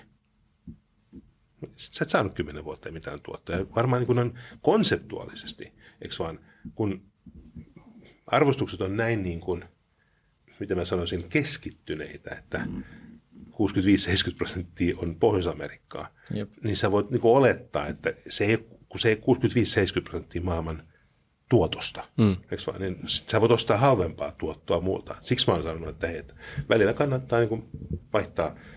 Ja nythän mä oon, sä viittasit siihen, mä oon puhunut Euroopasta niin kuin hyvänä sijoituskohteena. Tässä vuosi, vuosi sitten aloitin, aloitin sitä sanomaan, koska mun mielestä se on huomattavasti halvempi. Plus, että sen lisäksi mun mielestä, kun mä katson tätä vuosikymmentä ja sen teemoja, niin ne sopii mun mielestä paremmin Euroopan niin kuin, talousstruktuuriin kuin Yhdysvaltain. Mm. Yhdysvallat, niin kuin nämä hyvät vuodet, niin kuin 90-luku, ja, ja tämä viimeinen vuosikymmen on ollut valtavan hienoja Yhdysvaltain kannalta. Mm. Mutta sitten täytyy ottaa huomioon myös, että välillä jokainen talous vetää henkeensä. Musta että Yhdysvallathan ajaa kaksi kertaa suuremmalla niin kuin, talousvajeella kuin me muut. Totta kai se aiheuttaa enemmän kasvua. Niin. Goes without saying. Mutta Yhdysvallathan on velkaantuneempi kuin mikään muu. En Italia ei ole millään tavalla velkaantunut verrattuna Yhdysvaltoihin. Siis Italiahan on about Yhdysvaltojen suurin velkoja. Ajaa. Tätähän aina unohdetaan, että kun taseessa on kaksi puolta aina. Mm. Et, Miten toi Italian valtionvelka, eikö se kuitenkin ole aika massiivinen? No se on about, yhtä iso kuin Yhdysvaltain velkaa. suhteessa sit bruttokansantuotteeseen. Mutta toisaalta se ero on se, että Italian velka on kokonaan kotimaan, kotimaisessa omistuksessa. Plus, että heillä on vielä niin iso siivu USA-velkaa. Joo. Koska italialaiset on säästeliäitä, on tosi cash rich. Ja senhän näkee nyt, kun korot on noussut. Tänään mä kerron jo viisi vuotta sitten, kun kaikki suomalaiset ekonomistit sanovat, että Italia menee konkurssiin. Mä sanon, että sitten kun korot nousee, niin Suomi menee konkurssiin, mutta Italia porskuttaa. Ja okay. nyt me nähdään just tota. Koska nyt me nähdään, että Italiahan tulvii rahaa, koska korot on 5 prosenttia, niin sinnehän tulvii, kun niillä on 400 prosenttia BKT niin kuin talletuksia, pankkitalletuksia. 5 prosenttia 400 prosentilla, niin mikä se on? Se on 20 prosenttia BKT. Yhtäkkiä niin kuin fiskaali niin kuin plussaa Kyllä. taloudelle, eikö vaan? Se on aika merkittävä. Se on aika merkittävä. Kun Suomessa taas meillä on toisessa parisataa prosenttia niin kuin nettovelkaa. Kun sä vedät korot nollasta viiteen, niin sehän on 10 prosenttia niin kuin jarruttavaa meidän BKT. Miten... Tämähän on, niin kuin, sä, sä, näet sen heti BKTn kasvussa. Suomi, Suomi niin kuin yskii, Italia porskuttaa. Miten tämä siis pankkitalletuksissa käytännössä joo tulee korkoa, mutta kuitenkin eikö niin kuin kokonaiskuvassa on paljon tuottosampaa, jos ne on jossain muualla kuin pankkitallennuksissa, niin haluatko vielä tarkentaa tuota kuvioa, että mikä siellä on tavallaan, että mikä tekee nyt italialaisista, tai mikä saa italialaiset hyvää asemaa sillä, että niillä on paljon nimenomaan pankkitalletuksia? Jos sulle tulee enemmän rahaa, oletko paremmassa asemassa kuin minä, jos mä joudun maksaa sulle rahaa? Totta. Pystytkö sä kuluttaa enemmän? Jos mä annan sulle kympin, pystytkö sä kuluttaa enemmän kuin minä? Totta mä kai. joudun antaa sulle. Miten jos italialaisilla olisi osakkeissa se määrä? No onhan niillä osakkeissa, siis niin. katsotte, ja Italian valtiollakin osakkeissa aika paljon. Hmm. Mutta mut, mut, sä, sä oot ihan oikeassa, Italiahan ei ole mutkaton ja se ei ole ongelmaton, mm. en mä sitä koskaan sanonut. Mutta se ei ole niin helppo ja se ei ole niin huonossa tilanteessa kuin mitä, siis Italiassa on enemmän hyviä yhtiöitä kuin mitä aika monessa muussa maassa.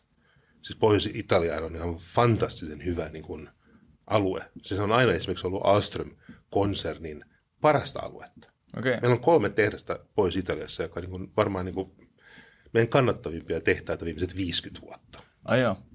Vois... Siis no, siellä on hyvä väkeä, hyvä, hyviä insinööriä, hyvää, siis senhän sä näet, kaikki nuo pohjois firmat on niin kuin äärimmäisen hyvin hoidettuja.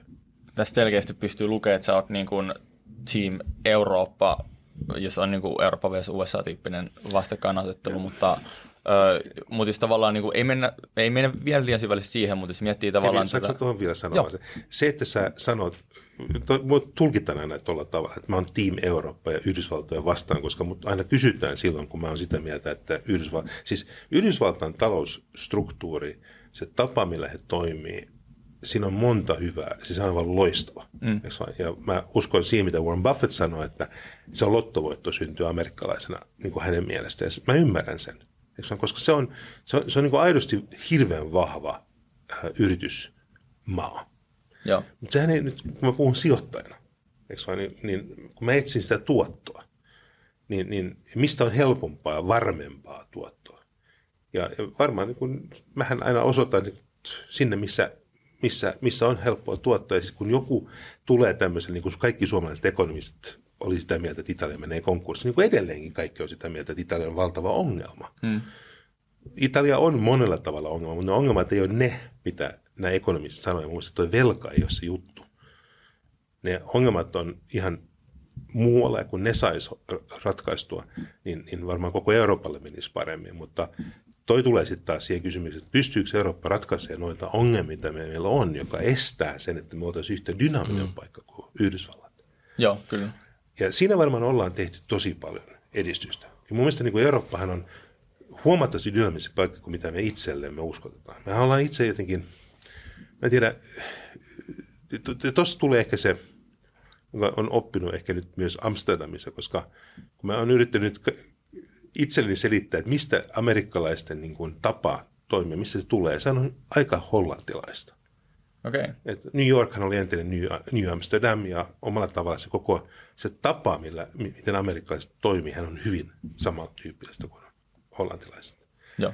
Et, et, mut, ja, ja se niin kuin, itsevarmuus, mikä heillä on, ja se semmoinen, mentaali, semmoinen frontier mentaliteetti, että hei, kaikki on hyvä – me taas Euroopassa meillä on niin just päinvastainen mentaliteetti. Kaikki on huonosti. Sitten kun sä katsot, mm. niin, kuin, et, niin, niin eihän täällä kaikki huonosti. Mitä, missä ja. yhdysvaltalaiset, niin kuin, nämä seitsemän, mit, mitä ne ostaa? Ne ostaa eurooppalaisia startuppeja. Ja me, mehän vielä uskota itseemme sen verran, että me annettaisiin ne kasvaa siihen miljardin. Ekonomissa oli artikkeli siitä, että Yhdys, e, e, Yhdysvalloissa on, on nämä niin Glorious 7 ja Euroopassa yhtään yhtiötä, joka on kasvanut. Mutta mm. suurin osa, mitä Euroopassa tällä hetkellä, siis mitä ne ostaa, ne ostaa eurooppalaisia yhtiöitä, eurooppalaisia startuppeja. Tämä, tämä skenehän on muuttunut täysin. Anna sille vielä kymmenen vuotta aikaa, niin kyllä tämä näyttää taas ihan erilaiselta. E, yksi hauska tämmöinen detalji, mä olin ää, istussa seminaarissa San Franciscossa kesällä ja siellä oli, puhuttiin AIsta. Niin. Ja se istui niin kuin, melkein kaikki, se oli siis amerikkalaiset eläkesijoittajat, japanilaiset eläkesijoittajat, australialaiset eläkesijoittajat. Parisataa suurinta CIOta niistä. Ja kuunteli AI-keskustelua. Ja paneelissa istui pelkästään eurooppalaisia. Okei. Okay. Ja mä, mä, mäkin rupesin miettimään, että hetkinen, että täällä istuu niin amerikkalaiset, japanilaiset kuuntelemassa eurooppalaisia kavereita, jotka kertoo AIsta. Me oltiin San Franciscossa. Mutta eikö kuitenkin niin kuin jenkkifirmat tällä hetkellä dominoi sitä, mut, että niin kuin Microsoft ja OpenAI ja kaikki tämmöiset. Joo, mutta nehän on ostanut, se on eurooppalaista, niin kuin, ne on eurooppalaisia osaajia ja eurooppalaista osaamista, mitä ne ostaa usein. Mutta se pitäisi et, saada Eurooppaan eikä imeä sinne jenkkeihin. Annetaanko me liian helposti nämä no, kaikki? Totta kai me annetaan liian helposti, kun me, me, meidän edelleenkin joku, eikö vaan, kasvaa johonkin, niin hän tulee ostaa ne pois. Niin. Kyllähän se, mutta hei, se järjestyy. Ja sit nyt täytyy muistaa, että nyt ollaan myös tehty sellaisia asioita, missä Jenkeillä on etulyöntiasema monella tavalla. Mä oon sanonut tämän aikaisemmin ja mä sanon se uudestaan, että jos katsotaan taas tätä vuosikymmentä, niin, niin deglobalisaatio, uudelleen teollistaminen, hän on kyllä Euroopan osaamista eikä USA. Ja me nähdään se jo nyt. Siis kaikki chippit tehtaat, tehtaat, kaikki uudet tehtaat, mitä rakennetaan Yhdysvallat, kuka ne rakentaa? Amerikkalaiset? Ei ne ole eurooppalaisia firmoja, jotka niitä rakentaa. Siis sekä jopa hallit, mutta myös kaikki, mitä tulee sisään. Ja kun mennään teollisia prosesseja niin kuin automatisoimaan ja efektivoimaan, niin se on taas eurooppalaisten niin kuin ominta aluetta. Eli teollinen internetti, IoT, koko tämä puoli, mä en olisi ollenkaan yllättynyt, jos me nähdään niin kuin seuraavat isot voittajat niin kuin seuraavassa boomissa Euroopasta, koska siksi Nokia ja Ericssonkin on, on niin kuin, kun me tehdään standardeja täällä. Mm. Teolliset internet tarvitsee standardeja, jolloin mä veikkaisin, että ja täällä on niin paljon halvempaa, eli sijoittamismielessä, eikö vaan sun, sun, sähän lisäät sun, sun odseja onnistua sillä, että sä ostat halvempaa. Ja tähän väliin pikainen kaupallinen yhteistyö meidän ihanalta yhteistyökumppanilta Nextorilta. Nimittäin sijoituskirja suosituksia. Teemu. Mä olin just nukkumassa, sori. Kirjasuosituksia Joo. osakepoimintaan liittyen, päivän teema, teemaan liittyen, niin kaksi poimintaa. Suomen legendaarisen sijoittamisen kirja ehkä, voisiko sanoa. Seppo Saarion pörssiraamattu, joka kaikkien kannattaa lukea tai kuunnella, löytyy Nextorista. Tämän lisäksi meidän rakkaan ystävän Heikki Keskivälin tähtäimessä osakkeet on kuunneltavissa Nextorissa ja molemmat kirjat on itse lukenut ja kuunnellut, joten ne kannattaa ainakin ottaa haltuun. Ja meillä on linkki kuvauksessa kaikille uusille kuuntelijoille. Ottakaa haltuun 45 päivää täysin ilmasta kuunteluaikaa, eli saatte kuunnella kirjoja ihan ilmaiseksi. Ja tämä tarjous on kaikille uusille asiakkaille, joten ottakaa haltuun. Käykää nappaa tarjous ja takaisin jakson pari. Kyllä. Just näin. Jos on näin, niin vuotaako se uudestaan se eurooppalainen osaaminen sinne jenkkeihin vai miten sä näet, että toi asia muuttuu ikään kuin, että me ruvetaan nyt Euroopassa käyttää sitä meidän omaa osaamista tehokkaammin? Äh, me ollaan, täytyy muistaa, että vähän ehkä vanhanaikaista myös tämä vastakkainasettu USA ja Eurooppa. Että me haluamme niin kumminkin länsimaailma ja varmaan se me ollaan aika riippuvaisia toisistamme. Mutta mut, se on ihan selvää, että jos, oot, jos joku yhtiö on, on eurooppalaisessa pörssissä noterattu, niin se tavallisesti on vähän halvempi kuin yhdysvaltalaisessa. Mm, Ainakin kyllä. Niin, tota, mm, ja kyllä mä niin näen silti, että Eurooppa muuttuu hitaasti. Sittenhän meillä on, onhan se niin omalla tavallaan, tämä meidän yhdentyminen on 200 vuotta Yhdysvaltojen perässä – tietyissä asioissa sen Yhdysvaltojen edellä. Että onhan niin kuin Eurooppa yhtenäisempi markkina kuin mitä Yhdysvallat on. Mutta tota, sitä heillä on yksi kieli Mm. Mm. ja yksi valuutta. Ja, ja myös hyvin niin kuin, just vähän niin kuin mun ymmärtääkseni dynaaminen niin kuin, ö, osavaltioiden välillä ja työvoima liikkuu ja, Ja verrattuna Eurooppaan. Liikkuvuus on, mutta se on se kieli. niin. Mutta sanotaan, kyllä jos taas, taas rupeat niin tekemään kauppaa niin New Jerseystä New Yorkiin, niin onhan se hankalampaa kuin tehdä Suomesta Ranskaan. Onko? On. Okei. Okay. on. Siis meillä on kaikki samat säännöt, samat lait. Siellä on kaikki ihan niin kuin auki. Siis se, on- se on niin kuin, veroprosentit on ihan eri, lasketaan eri tavalla. Siis se on viidakko. Yhdysvallat on viidakko, mutta ei, ei ne anna sen, kun taas niiden asennehan on se, että ei ne anna sen estää. Päinvastoin ne näkee niissä sitten kato mahdollisuuksia, että sä pystyt niinku sub, sub eikö vaan, sä pystyt myymään jotain Arizonassa New Yorkista, koska sulla on eri veroprosentit ja sulla on eri jutut ja Niin, niin.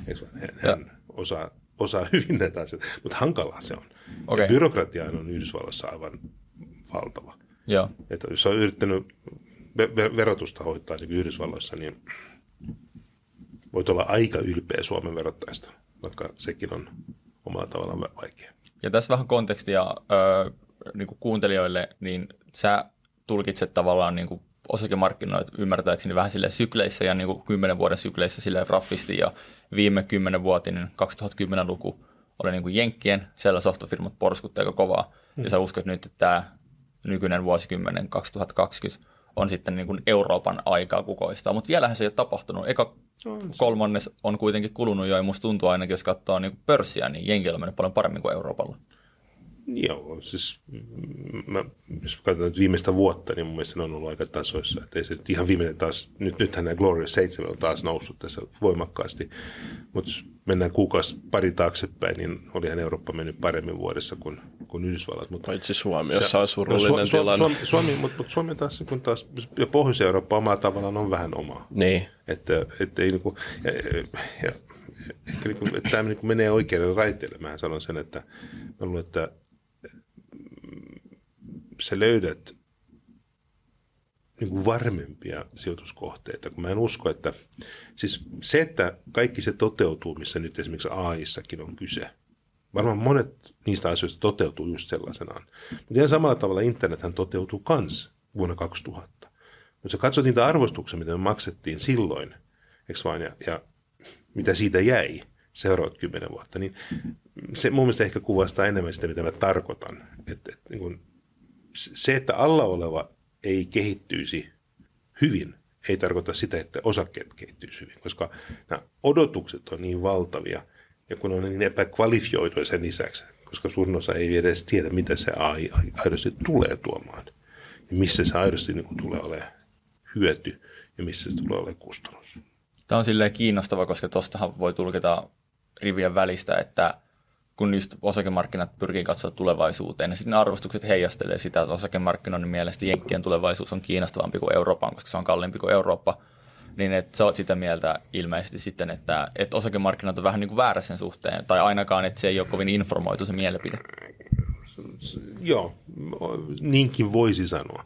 Mutta mut kun mä taas, kun mä, kun mä näen tämän enemmän kvantitatiivisena, mä näen tämän niin kuin tuottojen kumuloituna tuottona, eikö vaan? Ja, mm. ja totta kai siis ne osakkeet nousee, mihin menee virrat. Uskot, uskonko minä, että kaikki ne ihmiset, jotka ostaa Teslaa, että ne aidosti on tehnyt analyysin Teslasta? Ja ne, jotka osti Teslaa niin kun tuplahintaan nykyiseen suhteen, niin oliko ne tehnyt analyysin siitä? Tarkoittaako se sitä, että siis Tesla on loistava yhtiö, mä sitä sanoin, että tekee monta hyvää asiaa, mm. mutta onko se niin hyvä sijoituskohde? Mm. Se, on, se on eri asia. Sitten se, se momentumi tässä, ja et ostaako mä niin mieluummin sitten jotain muuta, joka, joka ridailee sen saman aallon päälle, joka on siellä vähän niin kuin radar screenin alla.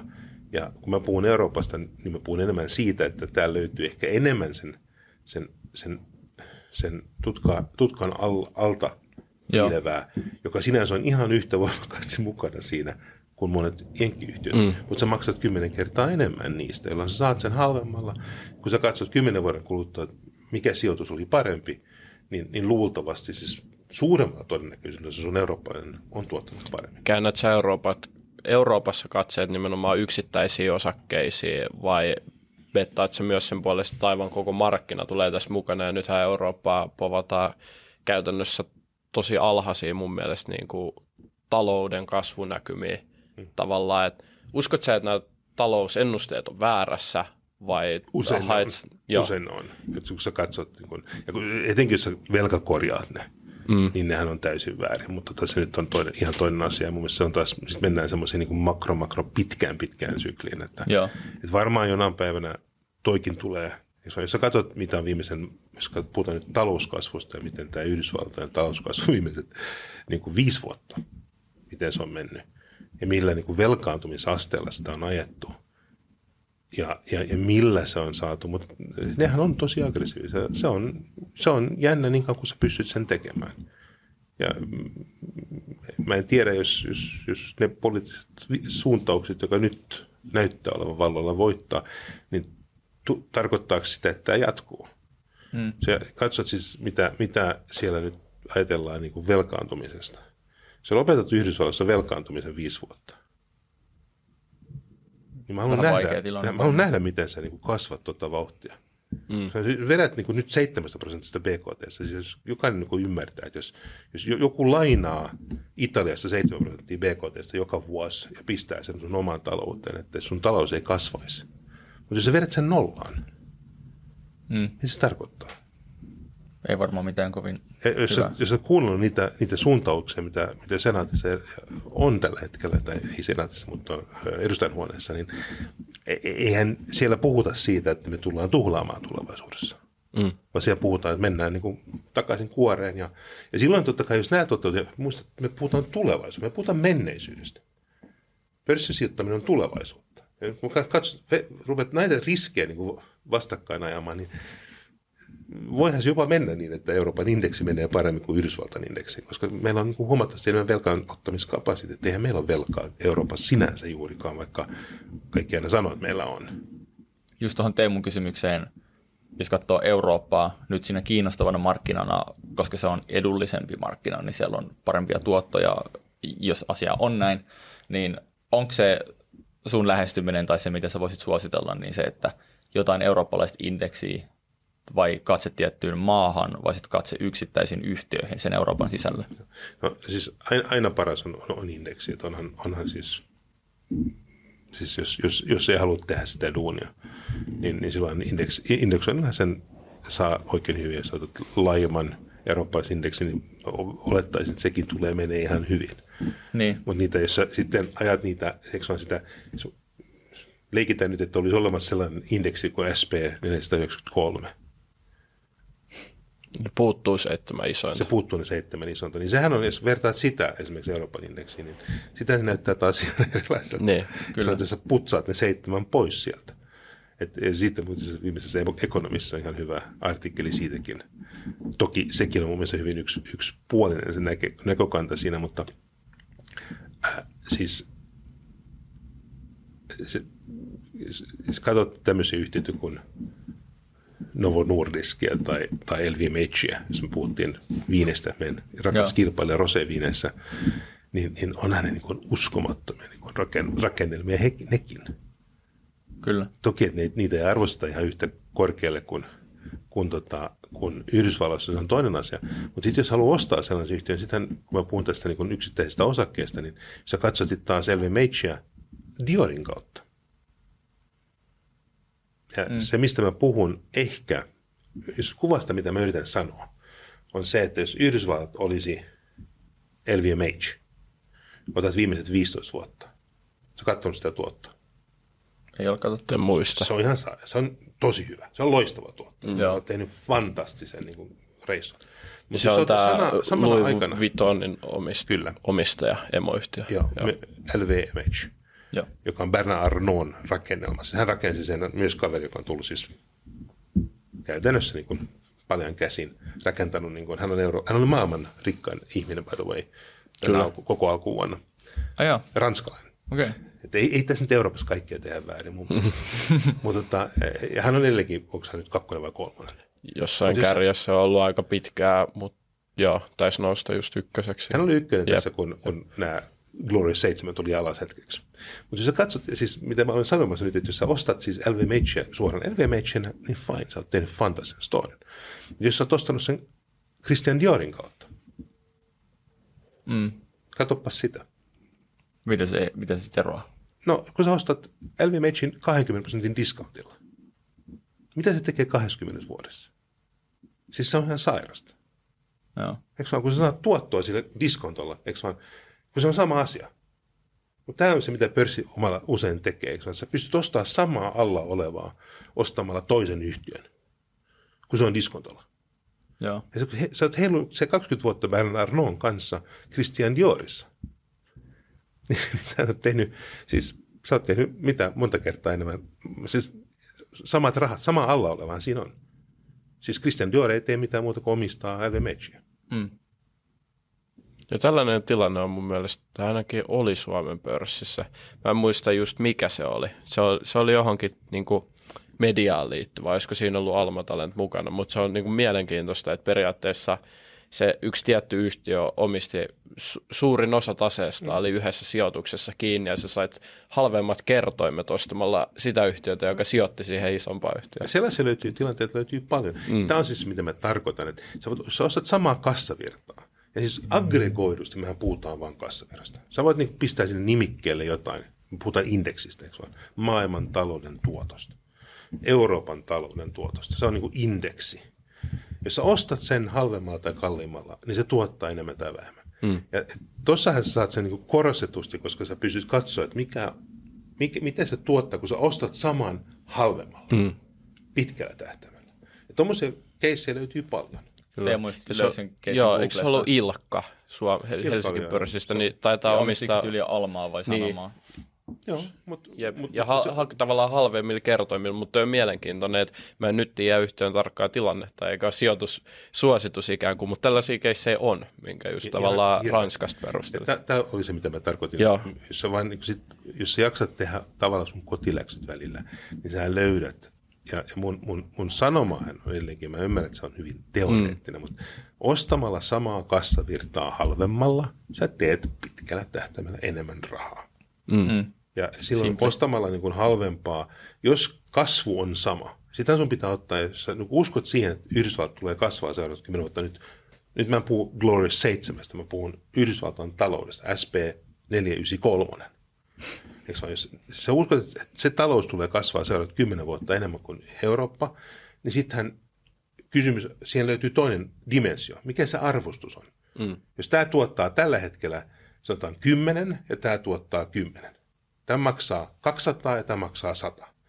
Olettamahan nyt on se, että Yhdysvallat kasvaa siis nopeammin, ja tämä kymppi kasvaa nopeammin kuin tämä kymppi. Jep. Ja se tarkoittaa sitä, että jos tämä kasvaa niin kuin 5 prosenttia ja tämä kasvaa vain 2 prosenttia vuodessa, niin silloin se tupla-arvostus saattaa olla paikallaan. Mm. Mutta silloin sun on pari olettamaa. Silloin se olettama on se, että tämä Yhdysvaltain talous, ylitalouskasvu jatkuu seura- mm. seuraavat kymmenen vuotta. Ja mä ehkä kyseenalaistan sitä, että pystyt sä ajaa 7 prosentin BKT niin kuin alijäämää joka vuosi seuraavat kymmenen vuottakin. Silloinhan, BKT, silloinhan niin kuin heidän velkaantuneisuus suhteessa BKT nousee 200 prosenttiin. Ja siellä se poliittinen niin kuin, tilanne on sellainen, että ei haluta mennä siihen. Mm. Joo. Ja silloin, jos sä vedät sitä jarrua päälle, niin silloin se ei kasva. Ja silloin mä en puhu siis Googlesta, eikö mä, mä puhun niin, SPNille, niin, niin, kolme, eikö vaan? Jolloin siitä ei kannata maksaa se 20 kertaa, kun sä saat tätä 10 kertaa. Koska täällähän saattaa olla, että on myös syitä, miksi sä rupeat antaa kaasua. Mm. Sanotaan esimerkiksi, että yksi sota jossain Itä-Euroopassa loppuu, tai että se edes jäähtyy. Niin sillähän tullaan heittää sinne rahaa, kun roskaa sen jälleenrakentamiseen. Mitä se tekee Euroopan taloudelle ja mm. talouskasvulle? Jos nämä on näitä tulevaisuuden skenaarioita, mikä sun pitää, kun sä, sä ostat halvemmalla ja missä tulee olemaan enemmän kasvua.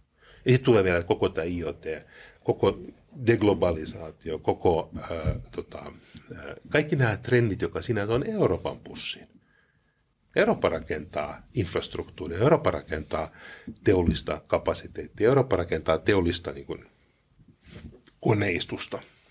Toi on, toi on kyllä hieno taito pystyä hahmottaa vähän niin kuin metsää puilta ja nähdä se suurempi kokonaisuus, koska öö, mä veikkaan, että kuuntelijatkin silleen saa tästä aika paljon irti nimenomaan siitä näkökulmasta, että miten tavallaan niin kuin sä näet just sen informaatiotulvan ja niiden lyhyen aikavälien niin kuin indikaattoreiden ylistä niin kuin laajempaa kuvaa niin tuommoisia skenaarioita. Sitä mä yritän tässä niin kuin kommunikoida, eikä sitä, että onko Eurooppa parempi kuin Yhdysvallat. Tai, siis siitä ei ole kyse.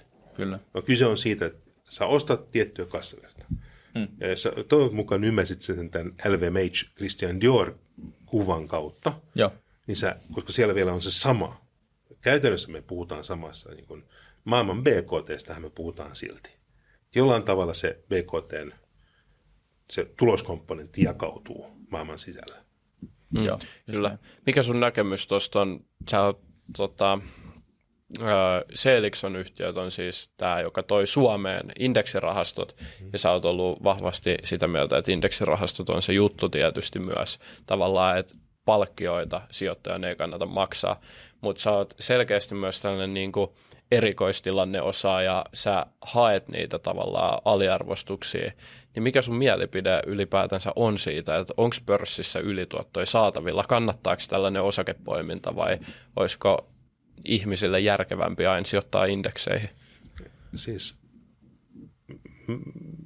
tuon voi vastata monella tavalla. Siis edelleenkin jär, yksi, siis tavalliselle sijoittajalle järkevin tapa sijoittaa, jos et sä haluat tehdä hirveästi lisää duunia, on indeksisijoittaminen nimenomaan sen kustannustason takia.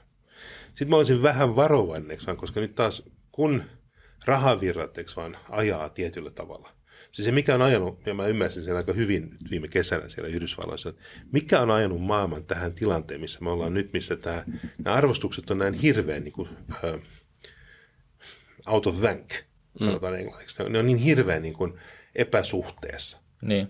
Niin yksi syy siihen on se, että, että nämä isot eläkeinstituutiot maailmassahan 15 vuotta sitten ne rupesi indeksoimaan. Se oli ensimmäinen niin kuin, tämmöinen rahavirtojen muutos. Vedettiin pois stockpickingeista, mentiin indekseihin, joka ajaa totta kai sitä, että ja alussa, koska tuo on normaalia, että sä menet niin isompiin yhtiöihin, niin se ajoi isompien yhtiöiden arvostukset ylös suhteessa pienempiin yhtiöihin. Mm. Tuonnehan pystyy, totta kai, eikö kun indeksointi lisääntyy, niin jengihän alkaa indeksoimaan myös pienempää päätä, jolloin toivon mukaan tämä tasottuu. Mm. Mutta sitä on tapahtunut tosi hitaasti. Eli sulla on tämän indeksoinnin takia sulla on jo semmoinen, niin kuin, että, että sä saat halvempaa, parempaa tuottoa täällä, eikö vaan baskettina kuin täällä. Ja Yhdysvallat, koska se on vielä vetänyt, niin siinä on virrannut enemmän rahaa, jolloin se on vielä enemmän vänkännyt tämän ylöspäin. Ja sitten samalla nämä kaikki samat instituutit hän on sanonut, että okei, otetaan sitä aktiivista näkemystä privatiassetteen kautta. Eli mm. myytiin kaikki pienet firmat pois, joka vielä alensi niiden hintaa, mentiin private equity-rahastoihin, joka käytännössä eikö vaan leikkii sitä, että ne ostaa näitä aliarvostettuja yhtiöitä pörssistä pois, eikö vaan pistää ne kuntoon, tekee niistä vähän isompia ja sitten ne myy ne takaisin pörssiin. Jep. Niin, niin, niin, tätä kautta, ja nyt kun siellä taas ei ole, kun maailma vaan, on mennyt tosi pitkään tähän suuntaan, että, että in, suurilla instituutioilla on vain indeksirahastoja ja vain private equityä, niin, mm. niin me ollaan aika hassussa tilanteessa, missä – yhdellä puolella ei enää hirveästi likviditeettiä myöskään, niin se voi taas aiheuttaa, että maailma näyttäisi taas seuraavan kymmenen vuoden aikana vähän erilaiselta kuin mitä se näytti viimeiset kymmenen vuotta. Voisiko tosta, Nämä on tosi pitkiä syklejä. Voisiko tuosta ajatella, että small cap value, tai noissa small cap osakkeissa on parempi potentiaali nykymarkkinassa? No niissä on parempi hinta-laatusuhde, voitaisiin mennä takaisin viineihin. Että, että mm. Kun sä taas ostat sen aggregaattina, nyt ei yksittäiseen, se on taas vaikeaa mennä poimimaan niitä yksittäiseen. Sitten sun pitää taas ottaa kantaa yksittäisiin asioihin. Mutta mut tämmöisenä baskettina varmaan löytyy enemmän syytä, niin kuin ihan samassa syystä, kun mä sanon tuosta sitten mieluummin eurooppalaista indeksiä, koska se on halvempaa niin ostaa small capia. Yhdysvalloissa esimerkiksi small capia on halpaa. Mm. Eihän se ole kallista. Että niin tämä, tämä ei ole taas niin Yhdysvallat versus jotain muuta, vaan tämä on large cap versus small cap. Että, että jos haluat yhdysvaltalaista, niin ostaa sitten vähän sitä pienempää päätä. Mm. Mutta mut sama, sama niin kuin dynamiikka tässä, tässä on. Ja mun se on edelleenkin järkevintä. Sitten totta kai se on hauska, jos haluat aidosti tehdä sun kotiläksyt. Ja sun rupeat katsoa näitä yhtiöitä, ja sitten sä rakastut johonkin yhtiön Vähän samalla tavalla, kun sä rakastut johonkin viiniin. Toi on mun lempiviini. Mm. Ja sä katsot, että oi, onpas tämä halpa tämä yhtiö. Vitsit, kun tämä tekee tätä ja tätä ja tätä ja tätä. Ja yhtiöthän pystyy myös vaikuttaa niihin tuottoihin. Johto pystyy vaikuttaa. Sitähän mä teen tänä päivänä. Vähän en ole enää mä en ole koskaan ollut täysin sijoittaja. Joo. Mähän kehitän teollisia yrityksiä. Mulla on sekä omia että sitten mulla on suvun yhtiöitä. Ja, ja sehän on omalla tavalla hauskempaa, kun sä pääset niin kehittämään tekemään niitä muutoksia näihin yhtiöihin, joka, vaiku, joka sitten jollain tavalla vaikuttaa kassavirtaan, joka vaikuttaa sitten arvostukseen pitkällä tähtäimellä. Ja totta kai kun mulla on se hattu aina ollut päällä, että kun mä katson yhtiötä, että hei, jos tuo johto tekisi ton jutun, niin tuo yhtiöhän pystyisi mm Saanko mä antaa hyvän esimerkin Joo, niin tosi aliarvostettu? Aina saa antaa hyviä niin, esimerkkejä niin, sijoituskästissä. No, mutta joku, jotain konkreettia piti saada. Me otetaan yksi pieni suomalainen yhtiö, joka on mun mielestä ollut äärimmäisen huonosti hoidettu viimeiset parikymmentä vuotta. Mm. Oriola. Okay. vaan? Kaikki vihaa sitä yhtiötä. Kurssi on tullut 4 eurosta johonkin 90 senttiin tai tämmöistä. Oletko katsonut sitä yhtiötä sellaista, myös mitä ne nyt kertoo ulos? Siellä on niin alla olevaa Siis se heidän pääbisneshän on lääkkeiden jakelu, joka on varmaan meidän kaikkien mielestä ole hirveän syklistä eikä hirveän niin mm. riskipitoista. Siellä on kaksi Kyllä. käytännössä. Se on vähän niin kuin postitoimitus. Sä, sä pistät niin kuin, lääkepakettia ja sitten sä toimitat se jonnekin. Mm. Tämä bisnes, Oriollahan sanoo suoraan, että tämä on 3 prosentin katebisnestä.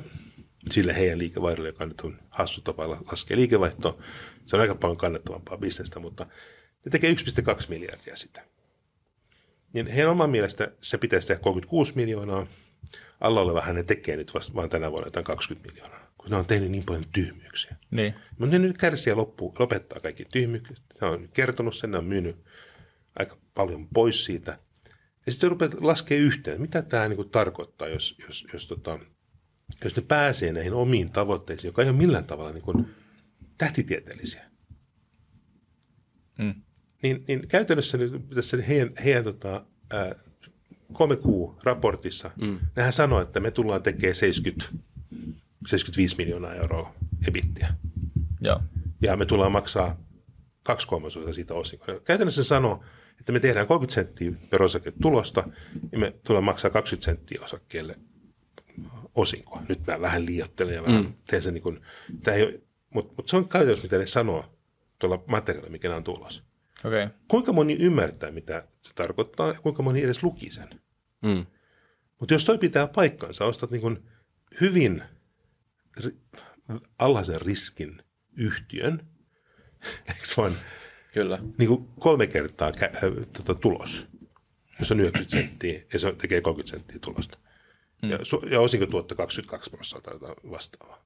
Mm. Oletaan, että se tekisi niin hyvän tuloksen. Niin sanoit sä niin EPS niin 30... 33 prosenttia siitä distribuutivisesta ei ole mikään, siis sehän on aika selvää, että jos sä vain niin keskityt että teet sen, niin sähän teet sen. Ja se 5 prosenttia sillä toi, loput, ei sekään ole mitenkään out of this world. Se on ihan normaalia, kunhan ne ei sekoile. Mm. Nythän on uusi toimitusjohtaja, uusi talousjohtaja, joka vielä sen ymmärtää, mitä ne tekee, niin ehkä se jopa onnistuu siinä. Mm. Okay. todennäköisyys, että ne onnistuu, on aika iso. Ja, ja sitten on 50 miljoonaa vielä nettokassaa. Osaatko sanoa... Niin onhan se niin aika puoli-ilmainen yhtiössä ajattelee tätä, mutta eihän kukaan enää tee tuommoista niin matematiikkaa itsellään. Kyllä. Ja tätä mä tarkoitan sillä, että sit sä voit totta kai tuommoista kaivaa ja katsoa, vau, wow, sitten sä odotat pari vuotta. Mi- oikeassa vai? Millä aikavälillä sä uskot, että toi tapahtuu? Sanoit se 0,3 EPS nyt analyytikot no, on aika paljon karhusempia tuossa no, vielä. No 12 senttiä tai tämmöistä. 10 senttiä oli ne uskalla, 2025 ennuste. Joo, mutta eihän ne uskalla katsoa niin, ei, ei tietenkään. Ei ne koskaan tee sitä, koska, mutta jos sä katsot alla olevaa, se, se jakelubisnes, hän tekee mm. käytännössä jo aika lähellä. Tota, ei, se niin kuin, ei se siitä hirveästi poikkea. Sitten se uusi Kruunas Apotek, sehän on pistetty yhteen, siellä on projektit meneillään. Kyllä sekin tulee siihen viiteen prosenttiin niin kuin aika, varmaan, aika varmasti, kun se markkina on nyt rauhoittunut ja siellä ei enää sitä niin kuin ylikilpailua, mitä siellä oli. Ja sitten se, se, se wholesale-puoli, niin että se ei tekisi 5 prosenttia, kun ne nyt keskittyy tekemään sitä, niin pidän sekin aika, aika vaatimattomina tavoitteina loppujen lopuksi, mitä ne sanoo. Mutta noin va, noi vaatimattomat tavoitteet, hän tarkoittaa 30 senttiä prosake. Mm, mutta eihän kukaan siihen usko, mutta mun mielestä se on vaatimaton tavoite. Siinä okay. on mielenkiintoinen. Sä oot heittänyt useamman mielenkiintoisen kohteen. Mutta tämä on siis se, mitä sä voit katsoa. Tällaisia yhtiöitä on tällä, tällä pörssi täynnä. Myös sellaisia, jotka on tehnyt tyhmyyksiä. Orjollahan on aidosti hoidettu äärimmäisen huonosti tähän päivään mennessä. Nyt katsotaan, mitä tästä eteenpäin sitten. Jäädään, jäädään ottaa, että kuinka hyvin tämä kestää päivävaloa tämä ennuste mielen, mielenkiinnolla. Tämä on ennuste. Tämä oli, mä, mä vain tulkitsen, mitä ne sanoivat. Niin, kyllä, kyllä. Sitten mä sanoin, että onko se todennäköistä mun maailmassa, että se johto, mikä siellä nyt on, pystyy mm. pääsee noihin tavoitteisiin. Joo, Joo totta Joo. kai. Siis sittenhän, jos mä olisin Orionin, Orionin hallituksessa, niin totta kai mä katsoisin, että, että ne pääsee noihin tavoitteisiin mm. kanssa. Ja kyllä totta kai mä veikkaan, että se hallitus, mikä siellä istuu, kyllä sen tekee. Joo. Ja siellä on niin ihan, ihan päteviä omistajia, että kyllä mä uskon, että nekin varmaan on sen mm. takana. Toivotaan näin. Jakso on alkamassa tulla kovaa tahtia päätökseen, mutta meillä on viimeinen klassikkokysymys ö, täysin epä, tai no aika epärelevantti tämän koko jakson aiheen kannalta, mutta se on klassikkokysymys, joten se pitää sulta kysyä. Mikä on Peter Seeliksonin mielipide kryptovaluutoista? Onko mun pakko sanoa mielipidettä siitä? Se voi myöntää myös. Meillä on nyt muutama myöntänyt, että ei osaa sanoa mitään. Että, tai halua ei, sanoa. Mä, mä, mä, mä sanon aina sen saman, mikä kaikki muut sanoo. Mun mielestä niin teknologiana sinänsä ihan, ihan niin kiinnostava, vaan liian kallis. Vaan, se, se on liian monimutkainen, liian kallis saada aikaan se, mitä sillä niin kuin luvataan. Mm. Et se, se, niin kuin, se, se niin kuin de, desentralisoidun, niin kuin, äh, desentralisoidun äh, informaation niin kuin, äh, jakaminen, tai siis että sä pystyisit siihen desentralisoidusti, ää, niin, niin, niin toi on hirveän kallis tapa tehdä se. Se on loistava lupaus, mutta kallis. Mm. Okay. Ja, ja mun mielestä kun, siksi mä en ole ihan varma, että onko se teknologia, sehän ei ole itsensä, lyönyt itsensä läpi teknologiana aidosti. Kivahan se olisi, että kaikki osakerekisterit olisi tollaisia, eikö vaan ne menisi, olisi krypto, käytännössä niin kuin, äh, mikä se on siis? Äh, Semmoinen äly, älysopimus. Mikä se on suomeksi siis tämä? Lohkoketju. Lohkoketju, kiitos. Eli lohkoketju, ne olisi lohkoketjua, mm. mutta mut, mut se on niin kallis tapa tehdä se ja se on, se on ineffektiivinen monella tavalla ja sähkökulutus on aika kova, eikö vaan? Et. Sitten taas, että sä teet siitä tämmöisen niin kuin spekulatiivisen niin kuin, niin kuin, tokenin, hei, jengi haluaa spekuloida niin monella asialla, antaa itse spekuloida sitten sillä. Käytännössä sä betsaisit lohkoketjuja ja kryptojen puolesta, mutta ei niin kuin ainakaan bitcoini. Tämä oli vähän niin kuin mitä mä rivien välistä. Bitcoinhan on just no, mä, en, mä, en näe, niin kuin, siis sanotaan, mä en näe siinä mitään järkeä, sanotaanko näin. Et, et, jos sä, mä, voin, mä yritin myydä sulle Bitcoinia, sit mä voin tehdä mm. samanlaisen mm. sulle, jos sä, annat, jos sä ostaa multa niitä. Mutta kun se käytännössä maksaa. Että totta kai tässä on vähän se sama kuin Uberissä. Uberhän ei ole välttämättä niin kuin bisnesmallina ja ideana mitenkään uniikki. Mutta se, että jos sä oot dominoiva, niin yhtäkkiä sä oot arvokas. Mm. Mm. Mäkin käytän Uberia koko ajan, koska se on dominoiva. Se on ihan sama, minne mä menen, niin mä otan taksin tai Uberin kautta. Mm. Bitcoin siinä mielessä, niin kun, jos se asema niin kun, jollain tavalla eikö vaan, olisi dominoivana niin kuin tärkeä, mutta kun mä en näe sitä. Mä en näe, miksi se olisi tärkeä ja miksi se olisi niin kuin arvokas. Okay. Muuta kuin, että sä oot sitä mieltä, että se on kiva, että sä maksat tuolle 35 tonnia, ää, eikö vaan tämmöisestä niin. Niin kuin tokenista, joka sinänsä ei tuota sulle yhtään mitään, se maksaa, eikö sen ylläpitäminen maksaa. Että silloin mun mielestä kulta on jo parempi idea. Ja mä en ole koskaan ollut kullan niin kuin ystävä. Okei, okay. selvä. Kiitos Peter Kiitos lämpimästi. Tämä oli, tämä oli tosi kiinnostava keskustelu viinistä ja osakkeista. Unexpected tämmöinen kombinaatio, mutta oli ihan huikea saada sut sijoituskästiin. Kiitos. Kiitos paljon. Rönsyltiin aika, aika loistavaa. Se, on ihan, se, se oli loistavaa. Ja loistavaa. kiitos myös rakkaat kuuntelijat, katsojat, että olitte tänne asti mestoilla. Ainoa pyyntö, tilatkaa meidän kanava. Se oikeasti jeesaa meitä ihan sikan. Se on hyvä tapa näyttää meille tukea. Ja nähdään kuulla ensi kerralla. Se on moro.